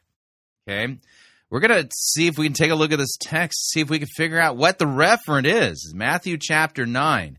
Matthew chapter 9. And we read, um, so, um, verse 1 Getting into a boat, Jesus crossed over, came to his own city. Behold, some people brought to him a paralytic lying on a bed. And when Jesus saw their faith, he said to the paralytic, Take heart, my son, your sins are forgiven. Hmm. Now, let me just ask the question Does Jesus forgive the sins of those who don't have faith in him? Hmm. I don't recall God ever forgiving sins of those who do not believe in him. So the there there must include the faith of the paralytic. Uh-huh. The fact that he has faith and he gets his sins forgiven is a big deal, right? So take heart, my son, your sins are forgiven, Jesus says. And by the way, let me ask you this question. How many of you, when you tell a joke, do you skip the punchline? I I don't know anybody that does that. Um, so we better read the rest of the text because the story doesn't end there. Behold, some of the scribes said to themselves, This man is blaspheming. But Jesus, knowing their thoughts, said, Why do you think evil? Which is easier to say, Your sins are forgiven, or say, Rise and walk. But so that you may know that the Son of Man has authority on earth to forgive sins, he then said to the paralytic, Rise, pick up your bed, and go home. And he rose and went home. And when the crowd saw it, they were afraid, and they glorified God who had given such authority to men. Authority to do what? So that you may know the Son of Man has authority on earth to forgive sins. You see, that's kind of the big thing there. You see, they brought this fellow to Jesus in the hopes of him receiving a physical healing. They'd heard that Jesus could heal. And they came away knowing and well glorifying God because God had given authority to men to do what? To forgive sins. That's a big deal. You see, because not all of us are paralyzed, but every single one of us needs our sins forgiven. That's the punchline. That's the gist of this text. And Jurgen Matthesius, rather than focusing on the one who has the authority to forgive sins, Jesus Christ, is going to miss the whole point because he's he's missed the referent. He thinks the there there somehow excludes the paralytic. But how can it? He had his his sins forgiven. We continue. The paralytic may not have had any faith. Nowhere does it even say that he wanted to be there. Um, it says that Jesus forgave his sins. Does Jesus forgive the sins of those who do not have faith in him? Just asking. He may have argued the whole way. I don't want to be. That's eisegesis, speculative eisegesis. Now sticking stuff in the text that isn't there. I'm trying to bite their. I'm trying to bite their hands.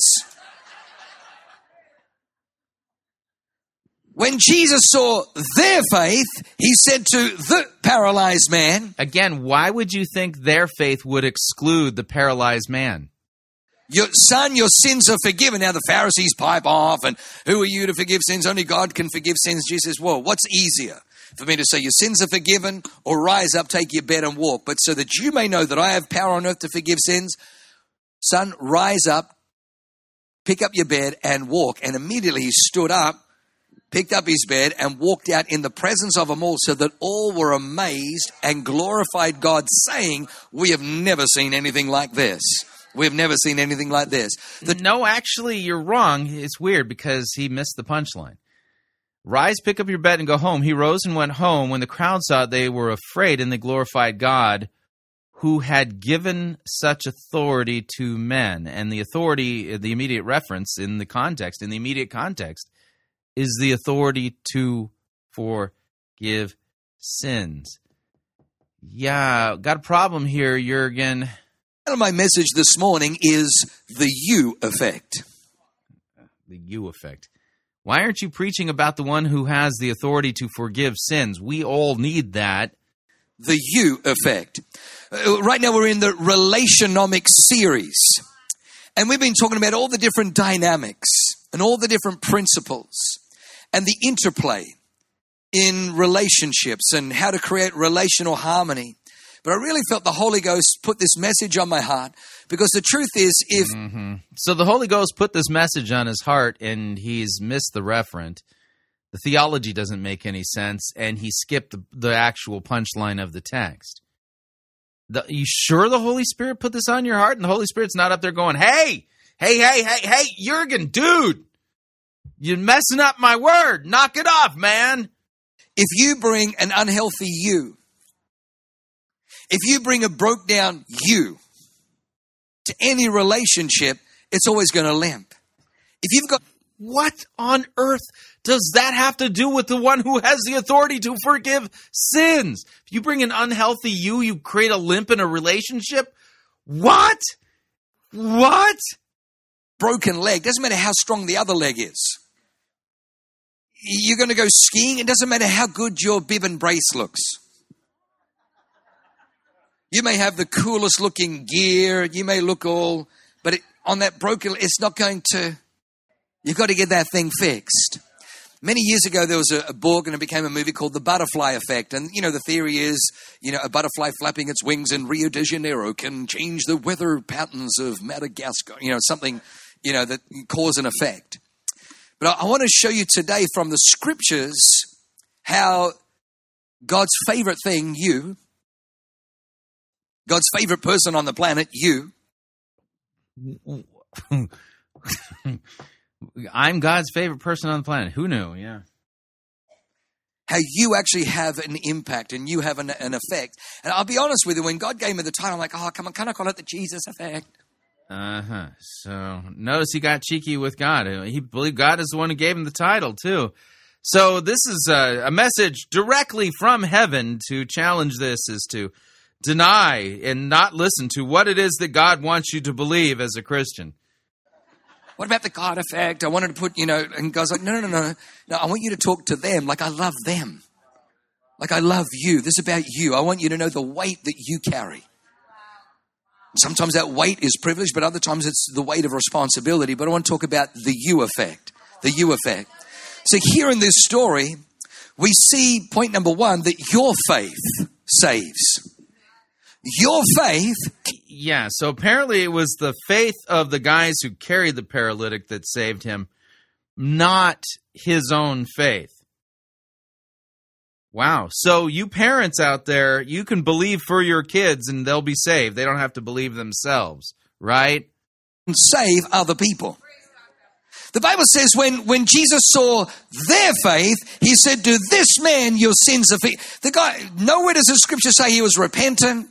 Nowhere does this. Yeah, the fact that Jesus forgave his sins might tell us something there. Again, I just asked the question when was the last time Christ absolved somebody who didn't believe in him? Hmm? The guy was asking for forgiveness, but when Jesus saw their faith, he said to this man, Never underestimate the you factor, the power of your faith. The power of your faith. Part- What about the power of Jesus? So you you are saying the power of my faith, telling me to have faith in my faith. That doesn't make any sense. I have faith in Christ. John was once lying in a hospital bed where they were doing all kinds of tests with kidney failure and they're not they're not sure but they weren't giving a very very good report. In fact they were saying to, to, to becky it really looks bad. Do you have you know insurance and everything in order? Because this is not looking good. But thank god in that moment there was somebody else with faith dr matt hubbard Dr. Matt Hubbard had faith. He'd seen a few miracles and he thought, you know what? I go to a church called C3 Church and, and that church, they actually still believe that what Jesus said in the Bible 2,000 years ago hasn't changed. And, and so he says, I'm going to call the pastor. Well, the pastor was getting on a plane to fly away. And so, and I said, no, but don't worry. I said, Pastor Summers' husband's in town. Get him to go and pray. He's a powerful prayer warrior. And so Pastor Mark walks in and he lays hands on John and the, the atmosphere shifts and things break somebody else's faith, somebody else's. So the atmosphere broke and shifted and things broke. Okay, I hope you had insurance. Faith brought a miracle that day. Never underestimate the power, never underestimate the power of your faith. Wednesday nights. In- yeah, you're telling me to have faith in my faith. Faith always has an object. Biblical faith, saving faith, it's looking to Jesus. You're telling me to have faith in my faith. That's ridiculous. Higher groups of homeless people get fed because of the faith of this young lady on the front row, beautiful Naomi. Because Naomi, Illinois, Kelly, Illinois, Kelly, Illinois, I keep ruining it, but from Hawaii, who's our little Hawaiian powerhouse. Because she, and you need to understand the warfare she went through with her her uh, restaurants, the warfare she went through with her business, the warfare, but she is just a powerhouse of faith. Because of her faith, other people benefit. Never underestimate the power of your faith. Your faith can save other people. Your faith can save. There is nothing like our precious faith, the scripture says. Now, he, he, here's why Pastor John and Pastor Charles and, and uh, Jeff and the team will encourage you men to be in, uh, emerge. It's more than just as a great event. It's more than just that it's got great speakers. and It's more than just it's got great ministry. It's more than just the fact that it's to. Uh...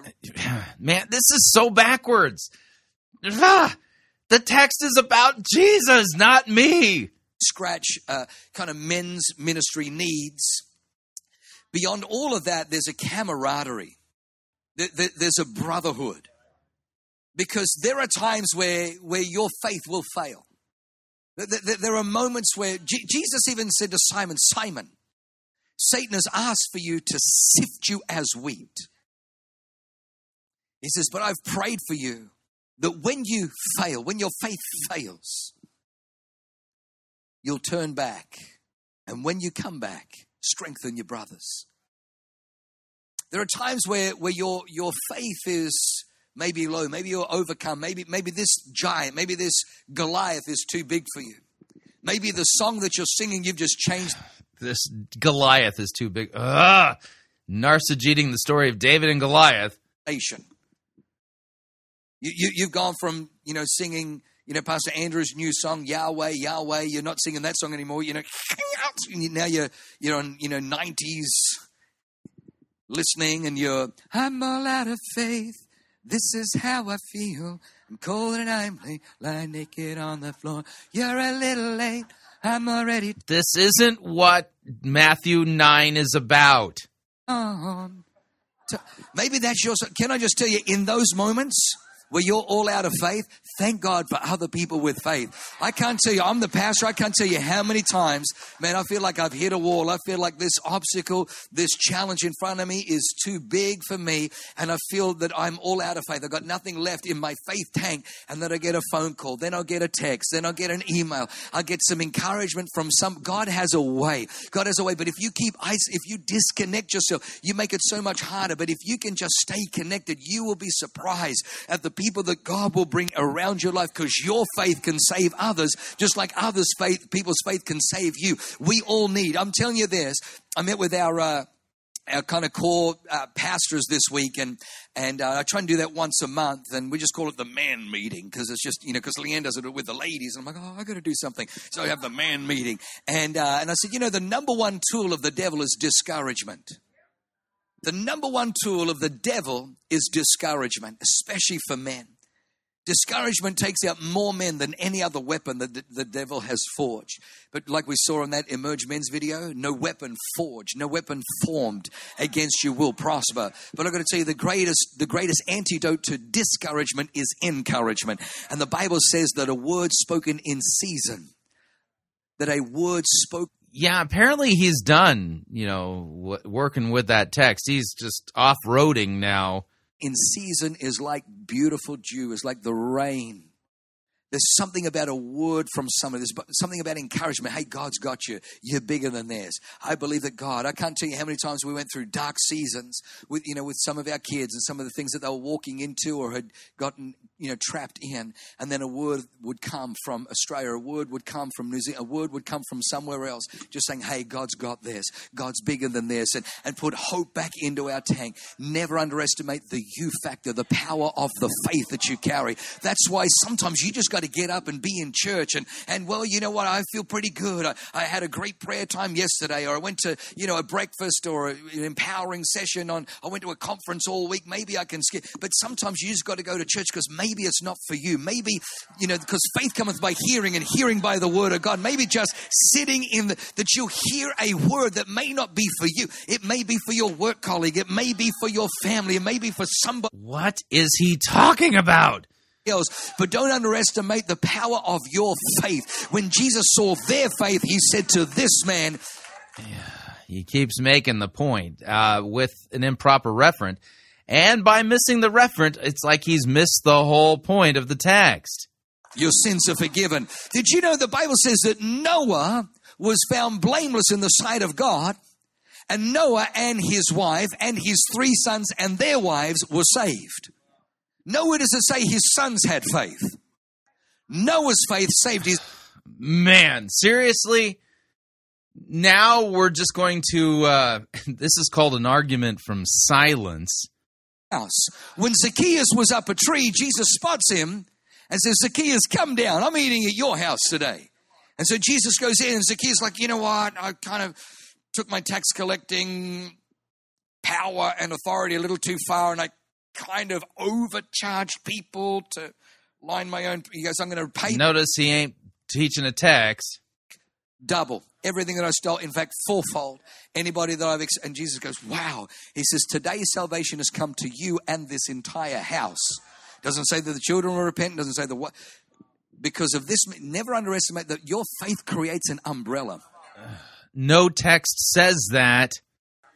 You better believe your faith creates an umbrella. We we had uh, we had something installed What if I refuse to believe it because the Bible doesn't say that? in in in our home, and uh, and as I'm speaking with with the man who uh, was representing Costco for the installation, I, I kept feeling like this this guy's got a faith, but I could kind of discern something was broken. And, uh, and so was, we began to talk. He began to tell me that he had a faith, and, I and we kind of rejoiced and shared. I said, "I'm a pastor. I'm a Christian." And and then I said, "You know, I, I don't I don't know why I'm telling you this." I said, "The the, the weirdest thing is, is, I just want you to know that Noah's sons were saved. Noah's sons were saved not because of their actions, not because of their faith, but because of Noah's faith." He just, Really, which biblical text says that they were saved because of Noah's faith? Where in Scripture does it say you can be saved by your parents' faith? This is straight up heresy. began to weep. He just began to weep on my lounge, just began to weep and weep and weep. He said, 20 years ago, my son died of an overdose. He said, and I feared that he'd be in hell. I, I don't know if he walked with the Lord. So apparently, you can have faith for him. Let me just tell you this Jesus says salvation comes to you and your household. Oh, man. Uh, unbelievable. So apparently, all that's necessary for you to be saved is that your father or mother has faith. Salvation comes to you and your household. Now, I honestly believe that you secure it is definite when you yourself make that decision for you and it goes on to now your house. But don't ever let me. I mean, I'm telling you, he hung on a cross not so he could exclude people from heaven. He hung on a cross to include people into heaven. So just because someone went through a dark and and so I, I felt I felt like it was a word for this man, and I prophesied. Really, you fe- so now he's blaming this blasphemy on the Holy Spirit. He's blaspheming. This is what it means to take God's name in vain. and I and I felt the Holy Ghost. I, I felt God, and I, I want never want to give false hope, and I have to stand before God, and you know, and I'll, I'll be the first one. To Yeah, I'm sure he's going to ask you a lot about this. Accept them, but I felt like it was the word of the Lord that your your boy is in heaven, your boy is in glory. Now, was he meant to be there just yet? No, maybe there's unfulfilled destiny, but don't ever think Right. Yeah, he he just had unfulfilled destiny because he didn't actually have his own faith in Jesus and did, you know, and as a result of it he never learned his own purpose. I cannot believe how brazen the false teaching is getting nowadays. Just because there's unfulfilled destiny that he didn't make it into glory. He's in glory, and for all eternity, he's going to have to carry the weight that, man, I shouldn't have checked out so early. God had great things for me, but you know what? He's still in glory. Can somebody say amen? Never under. There's no reason to believe the fellow was a penitent believer in Jesus Christ for the forgiveness of his sins. Yet, granted, his father believed that. wow. Make the power of your faith. Number two. Number two. Number two. This is very powerful. Your praise delivers. Your praise delivers. Watch this. In Acts chapter 16, powerful story. Paul and Silas are beaten with rods and then they're thrown into prison where they're, where they're chained and shackled to a prison wall. Uh, the crime that they've committed is they cast a demon out of a young girl who was a slave girl that was bought by her masters because she was possessed with a spirit of sorcery and divination. So she could fortune tell, and these guys were making loads of money because she was pretty accurate. So when she kept piping off about, listen to these guys, and she kept, and so Paul said, you know, oh, he was fed. He says, come out of her. And so the demon came out, and then the, the, the, the owners realized, hey, she, she's useless she can't tell, you know, and so he, so they, you know, they got friends with the magistrates, so they throw Paul and Silas into prison after they beat them with rods. The Bible says in the midnight hour, have a look at Acts chapter 16, says, but at midnight, Paul and Silas were praying and singing hymns to God. And the prisoners were listening to them. I want you to notice it doesn't say, and the prisoners joined in. It doesn't say the prisoners were singing, Oh, praise the name of the Lord. It doesn't say that. It says the prisoners were listening. Paul and Silas were praying and praising. The prisoners were listening. But watch this. Suddenly, there was a great earthquake, so the foundations of the prison were shaken, and immediately all the doors, not just the door over Saul and over Paul and Silas, uh, Saul and Paul and Silas, Notice this is a descriptive text. because he used to be Saul, now he's Paul. Paul and Silas. What? Not just their prison doors, all the doors were open, and everyone's. Do you see that word? Everyone's chains were loosed. The people's listening, the skeptics, the atheists, the agno- everyone's chains. Paul and Silas were doing the praising, but everybody benefited. The devil doesn't want you to believe the power of your praise. When you This is demonic. I, that, that, I, I have no other words to describe what I'm hearing.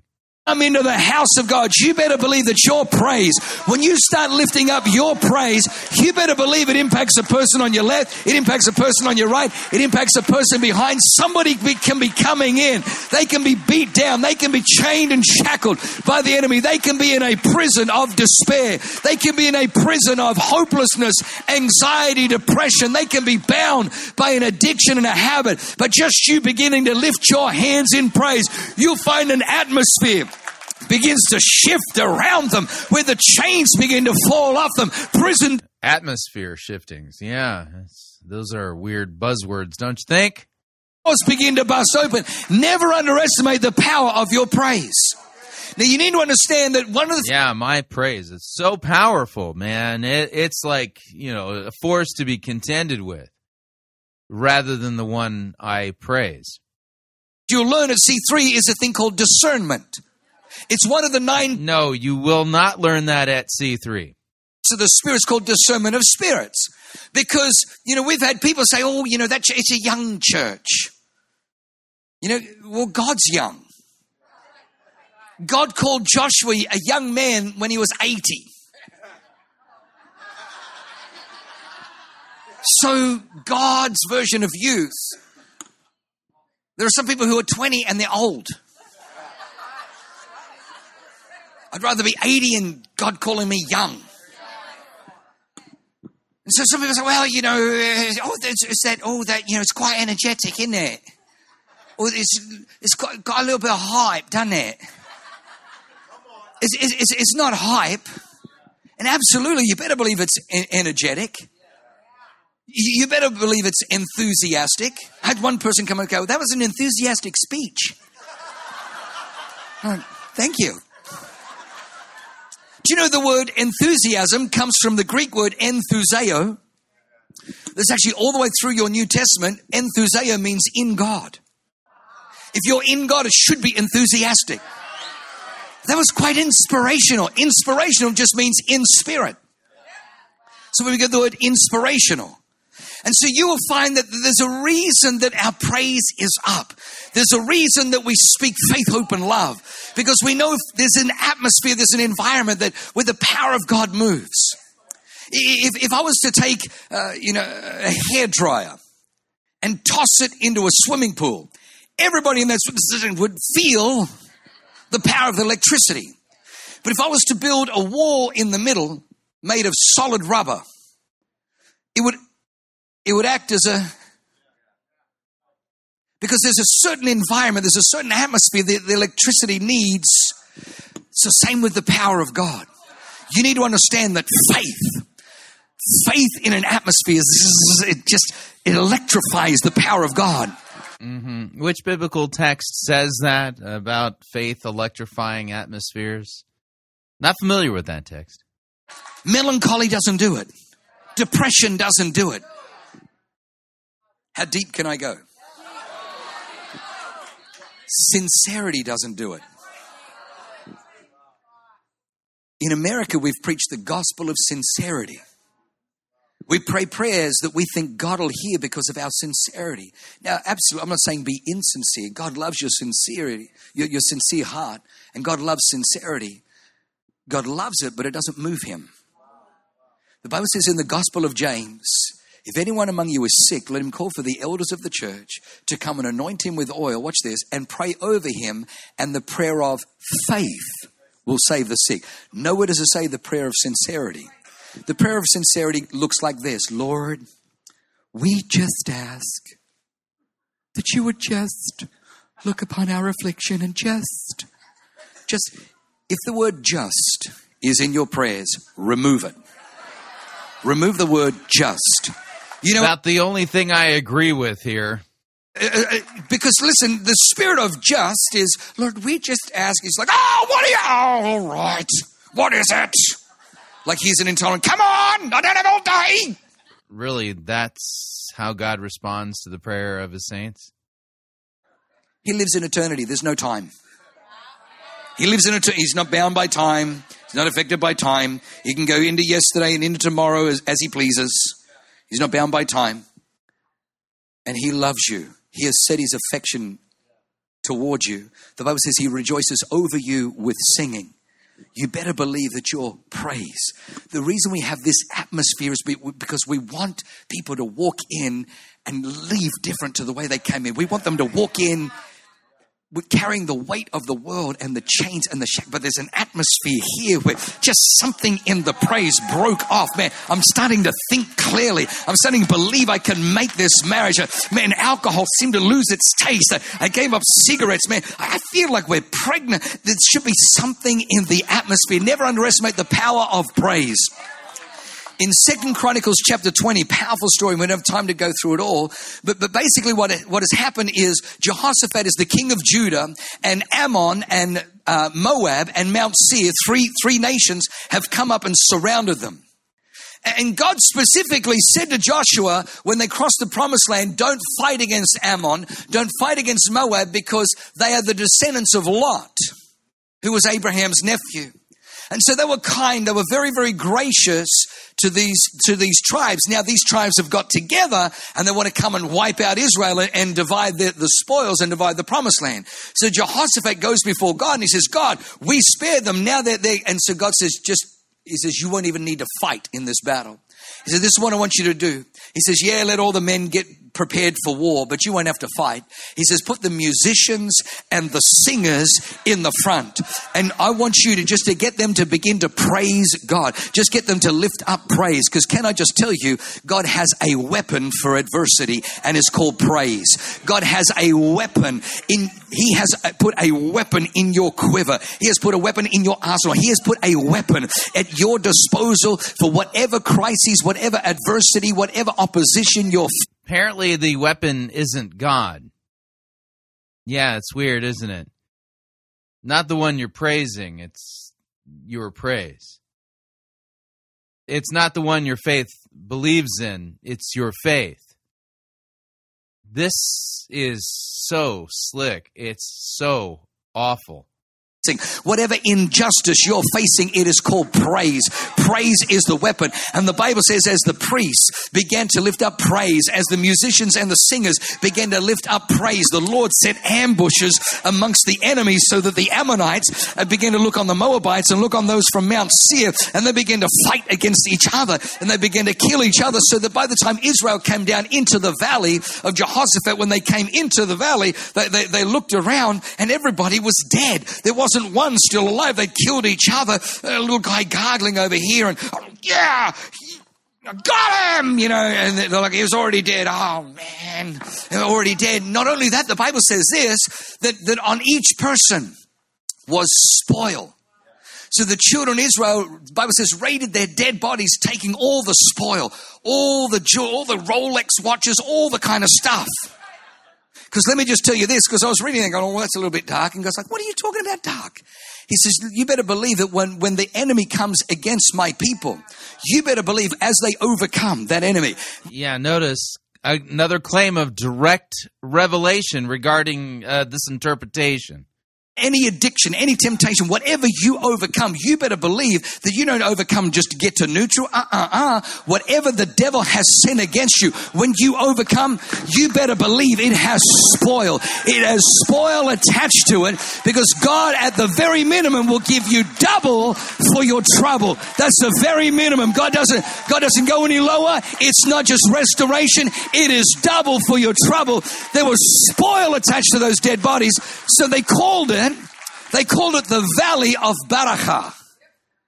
Barakah in the Hebrew is blessing. From now on, it was once where the enemies gathered. It was once where it looked hopeless. It was once where it looked, looked like defeat was imminent. It once looked like it was going to be a, day of mourning and tears and anguish and sorrow. But now, whenever they walk past, oh, that's the valley of blessing. That's the valley of blessing. That's the valley of, that's where God turned our enemies that were against us, where the Lord fought. We didn't even need to lift a shield. We didn't need to lift a sword. The Lord fought for us and we came out of that not only with victory, we went in with mourning, but we came out with dancing. We went in in hopelessness and despair, but we came out with victory and praise on our lips. We came out of there with blessing. I'm telling you, God has got blessing. Don't underestimate the power of your praise. Now listen, the reason praise is so powerful is because there are sometimes you don't feel like praising, but coming to church. What? Again, yeah, it's not the God you're praising who's so powerful. Apparently, it's your praise itself into the house of God, where there, where, there, where, there, where there are men and women who are assigned, who are anointed, who have dedicated, who have consecrated themselves this morning to get up here on this stage and begin to lift up the name of the Lord, begin to exalt God, you will find the Bible says this that the Lord inhabits, occupies, dwells therein the praises of his people. That's why when your praise goes up, the presence of God comes down. Now the devil knows him against you, he can whoop you anytime. But when you start calling upon the name of the Lord, when you start praising God, the devil's like, well, what are you doing? What are you doing? You got no reason to praise God. I'm ruining your life. I'm destroying your marriage. I've got your kids addicted to heroin. You got no reason to pray. Just start praising anyway. Say, well, oh, devil, devil, I, I don't praise God just when things are going well. I, am I'm not a, I'm not a sunshine lollipops praiser. Because the last time I checked, the Bible says, Psalm 29, the Lord sat enthroned in the flood. Well, Noah is 200 foot tidal waves in an ark. The Lord sat enthroned. His feet weren't even wet. God is still God. Just because my world is being rocked doesn't mean his power has diminished. But far be it from me, fooey devil, if you think I'm going to back up and allow my circumstances, allow my flood, allow this addiction, allow this adversity to remove praise from, because I can't beat this thing. But if I just begin to praise the name of the Lord, if I just begin to exalt, if I begin to lift up my praise to heaven, I create an elevator where the power of God can come down. Where'd you go, devil? Devil, where are you? I create an elevator where the power of God comes down. This is turning praise into magic. When you begin to praise God, you know what happens? The devil knows he is no match against the Almighty. The Bible says when Jesus walked, the demons recognized and began to shriek with fear. They began to scream, please don't torment her. They knew when Jesus was present. You better believe when God is present, the devil, oh, oh, oh, tucks tails and run. The greatest thing you and I can do is give some praise. Come on, right now, just take 10 seconds and just give God a praise. Give God a praise. Give God a praise for your breakthrough. Give God a praise right now. Come on. This week, greatest week of your life, this spring is going to be a spring where the seeds that you planted in winter are going to begin to flourish. They're going to come up out of the ground. You're going to have a harvest this summer. It's going to be the greatest year of your life. 2017, my greatest year. I will praise the name of the Lord. Come on, one more time. Give him a shout. Hallelujah.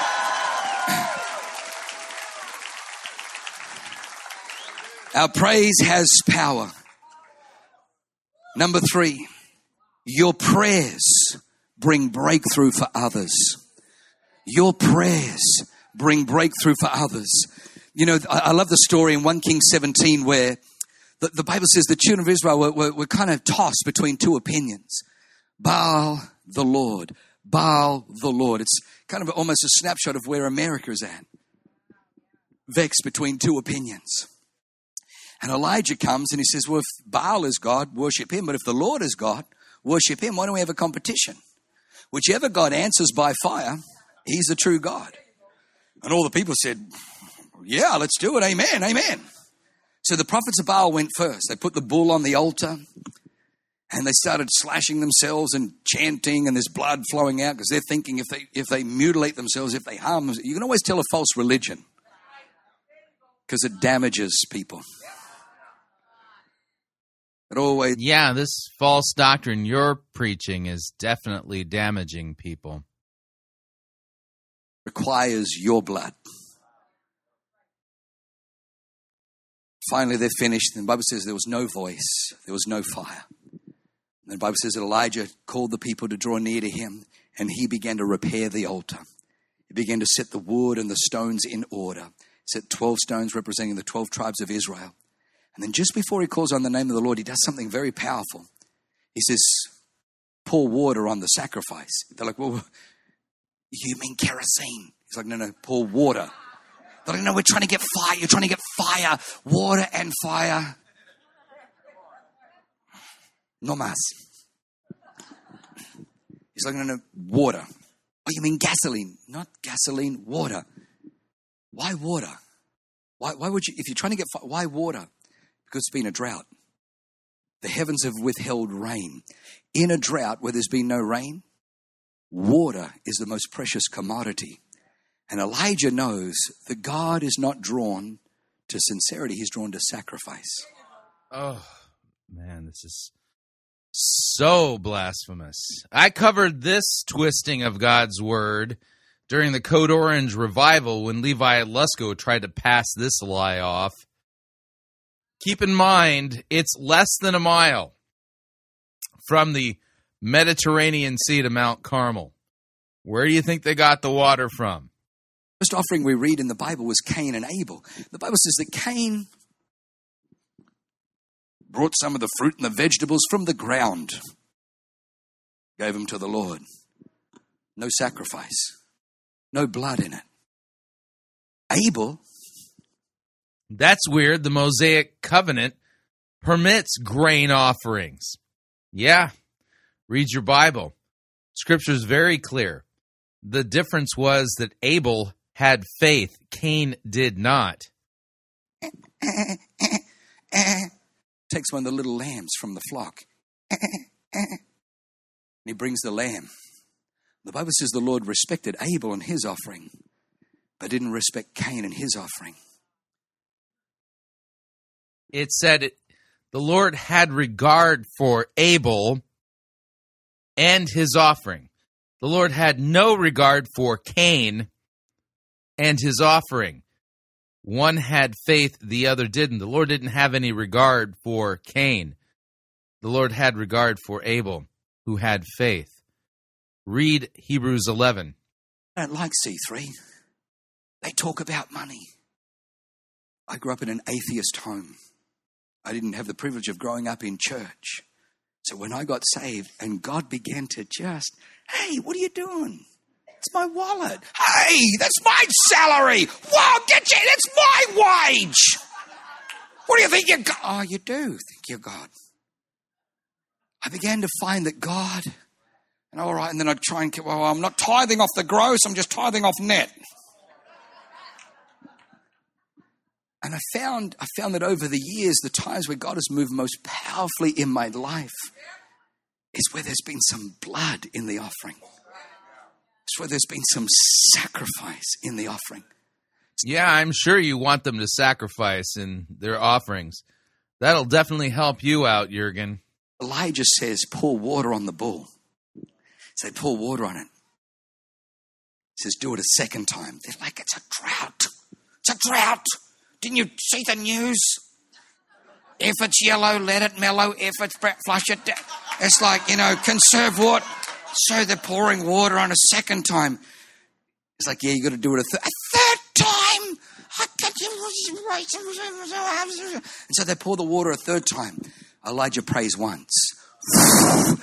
Fire comes down from heaven, licks up the water, consumes the bull, and the entire nation falls on its face and says, The Lord, He is God. The Lord, He is God. Then Elijah executes the prophets of Baal. As soon as he gets rid of the prophets of Baal, the Bible says this that he begins to hear in the spirit the sound of an abundance of rain. God, God wasn't just dealing with the idolatry and the false worship and the wickedness of the prophets of Baal under Jezebel in the nation. He, he, was, he was going to restore everything. And so Elijah then goes back up to Mount Carmel and he begins to pray. He begins to, to the Bible says he bows himself on the ground and he begins to pray and he sends his servant. He says, Go and look for a sign. And the servant runs down. He looks at the ocean and sees nothing. He comes back, says, There's nothing. Elijah prays and sends him a second time. Nothing. Elijah prays again, sends him a third time. Nothing. Elijah is now bent and contorted in prayer. He's praying. He says, Go now. He goes a fourth time. Nothing. Fifth time. Really? You have Elijah praying in tongues? Yeah, and that wasn't even tongues. Tongues are another human language. He's kind of just kind of walking and you know, looking at stuff and, you know, and nothing. And nothing. Are you sure you're hearing from God? And Elijah prays a fifth time, nothing. Prays a sixth time, nothing. I like Elijah because he prayed until he saw with his eyes what he heard in the spirit. He sends him a seventh time.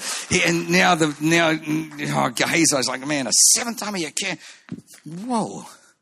He comes running back. He says, Elisha, Elisha, I saw a cloud rising up out of the ocean, but it's just un poquito.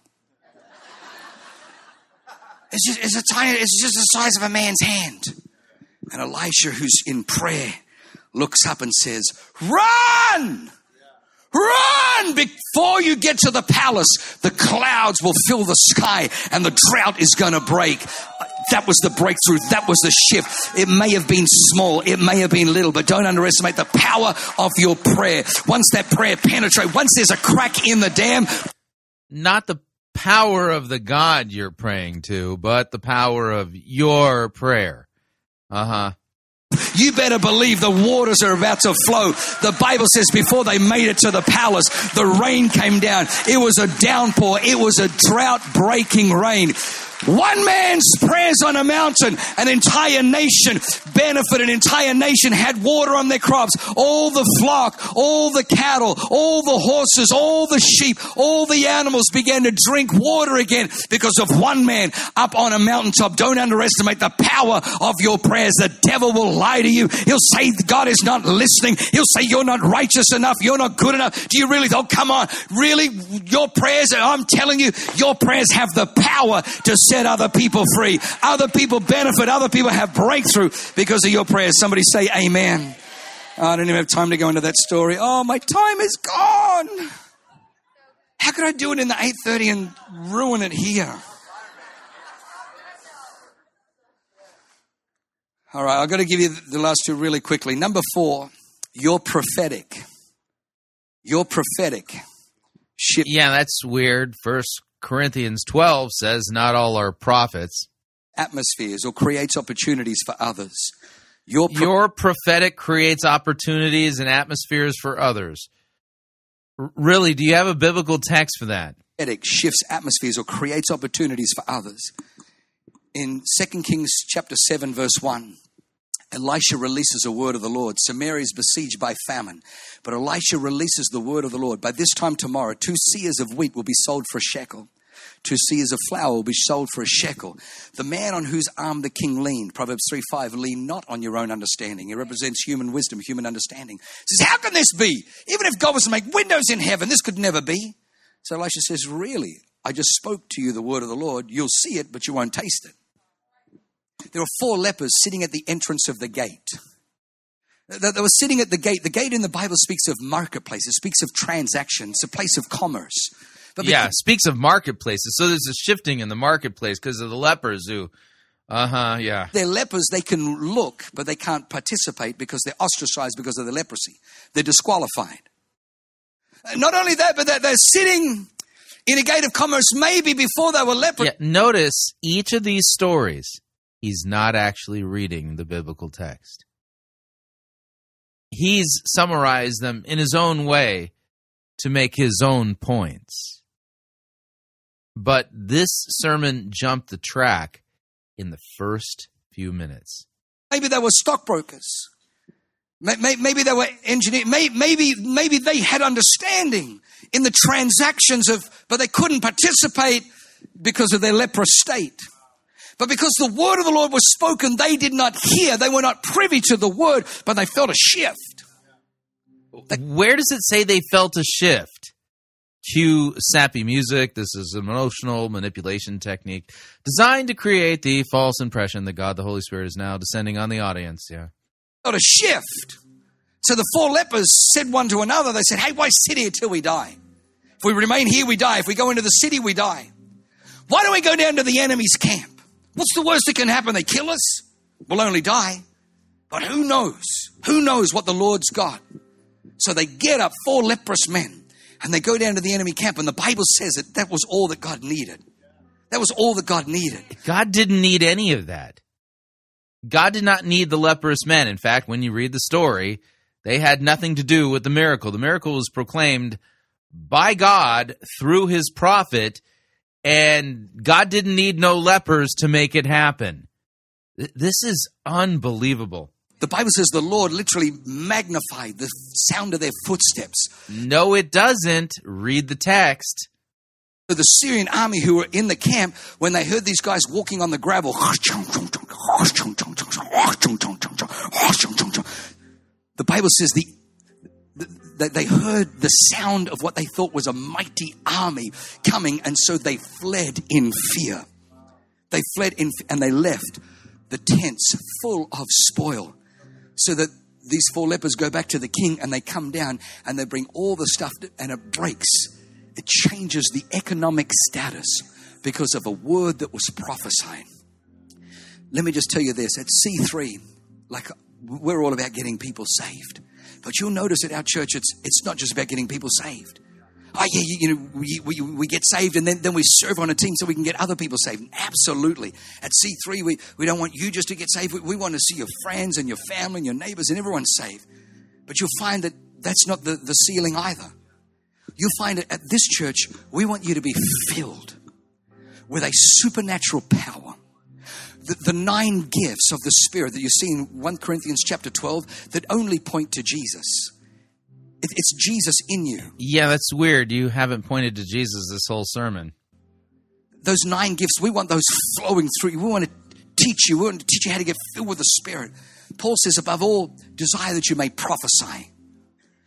Yeah, the Apostle Paul in 1 Corinthians 12 literally asks, Are all apostles? No. May Pontas prophetoi? Are all po- uh, prophets? No. This guy is literally lying to these people, and he has been since the beginning of this so called sermon. There's two types of prophecy, and I, I need to finish, but uh, let me be quick. The first type of prophecy is I hear something from heaven and I speak what I heard. That means God gave me a revelation and I declare what I heard. No matter how impossible it is, I speak it and the word goes out. But I got to tell you, that, that one I probably use, I get maybe 25% of the time. You get it. Oh, he's a prophet. 75% of the time when I prophesy, because the Bible says you can all prophesy. No, actually, it does not. 75% of the time, I haven't got a rhema, I just have a logos. And what I do is I take the word and I look at my marriage, or I look at my family, or I look at my kids, I, I look at my finances, I look at the vision in front of me. And when that in front of me doesn't line up with this, pointing to the Bible, I introduce this. I introduce this because nothing's more powerful than this. Jesus said, Heaven and earth will pass away, but my word, and I won't need it. My word endures. Yeah, the problem is you're making void the word of God by twisting it the way you have been. Forever. So what I do is I just speak the word. I just prophesy the word. Speak it. It's one thing to read it. You're turning the Bible into a book of magic spells. One thing to believe it, another thing to meditate on it. But the power of it isn't released until you speak it. How many people know that God, it was God's will that there would be light in the universe? It was God's will. But it didn't happen until He spoke it. Even though it was His will, even though it was His purpose, His desire, God had to say, Let there be light. God had to say, Wow. The blasphemy here is off the chain. And then light was. It didn't happen until it was released through the spoken word. You and I have the power to prophesy.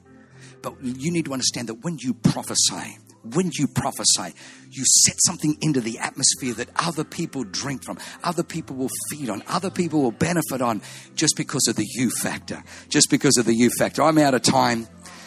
Thank God. Just because of the you factor. Yeah, that's weird. Um, that had nothing to do with Jesus. I guess Jesus isn't a factor at all. It's just all about you. That was magic. That was not sound doctrine. That was blasphemy, not what Christ would have us believe. Wow, was that bad from start to finish? Unbelievable. So, what'd you think? Love to get your feedback if you'd like to email me regarding anything you've heard on this edition or any previous editions of Fighting for the Faith. You can do so. My email address is talkback at fightingforthefaith.com, or you can subscribe on Facebook, facebook.com forward slash pirate Christian. Follow me on Twitter, my name there at pirate Christian. Till tomorrow, may God richly bless you in the grace and mercy won by Jesus Christ, his vicarious death on the cross for all of your sins. Amen.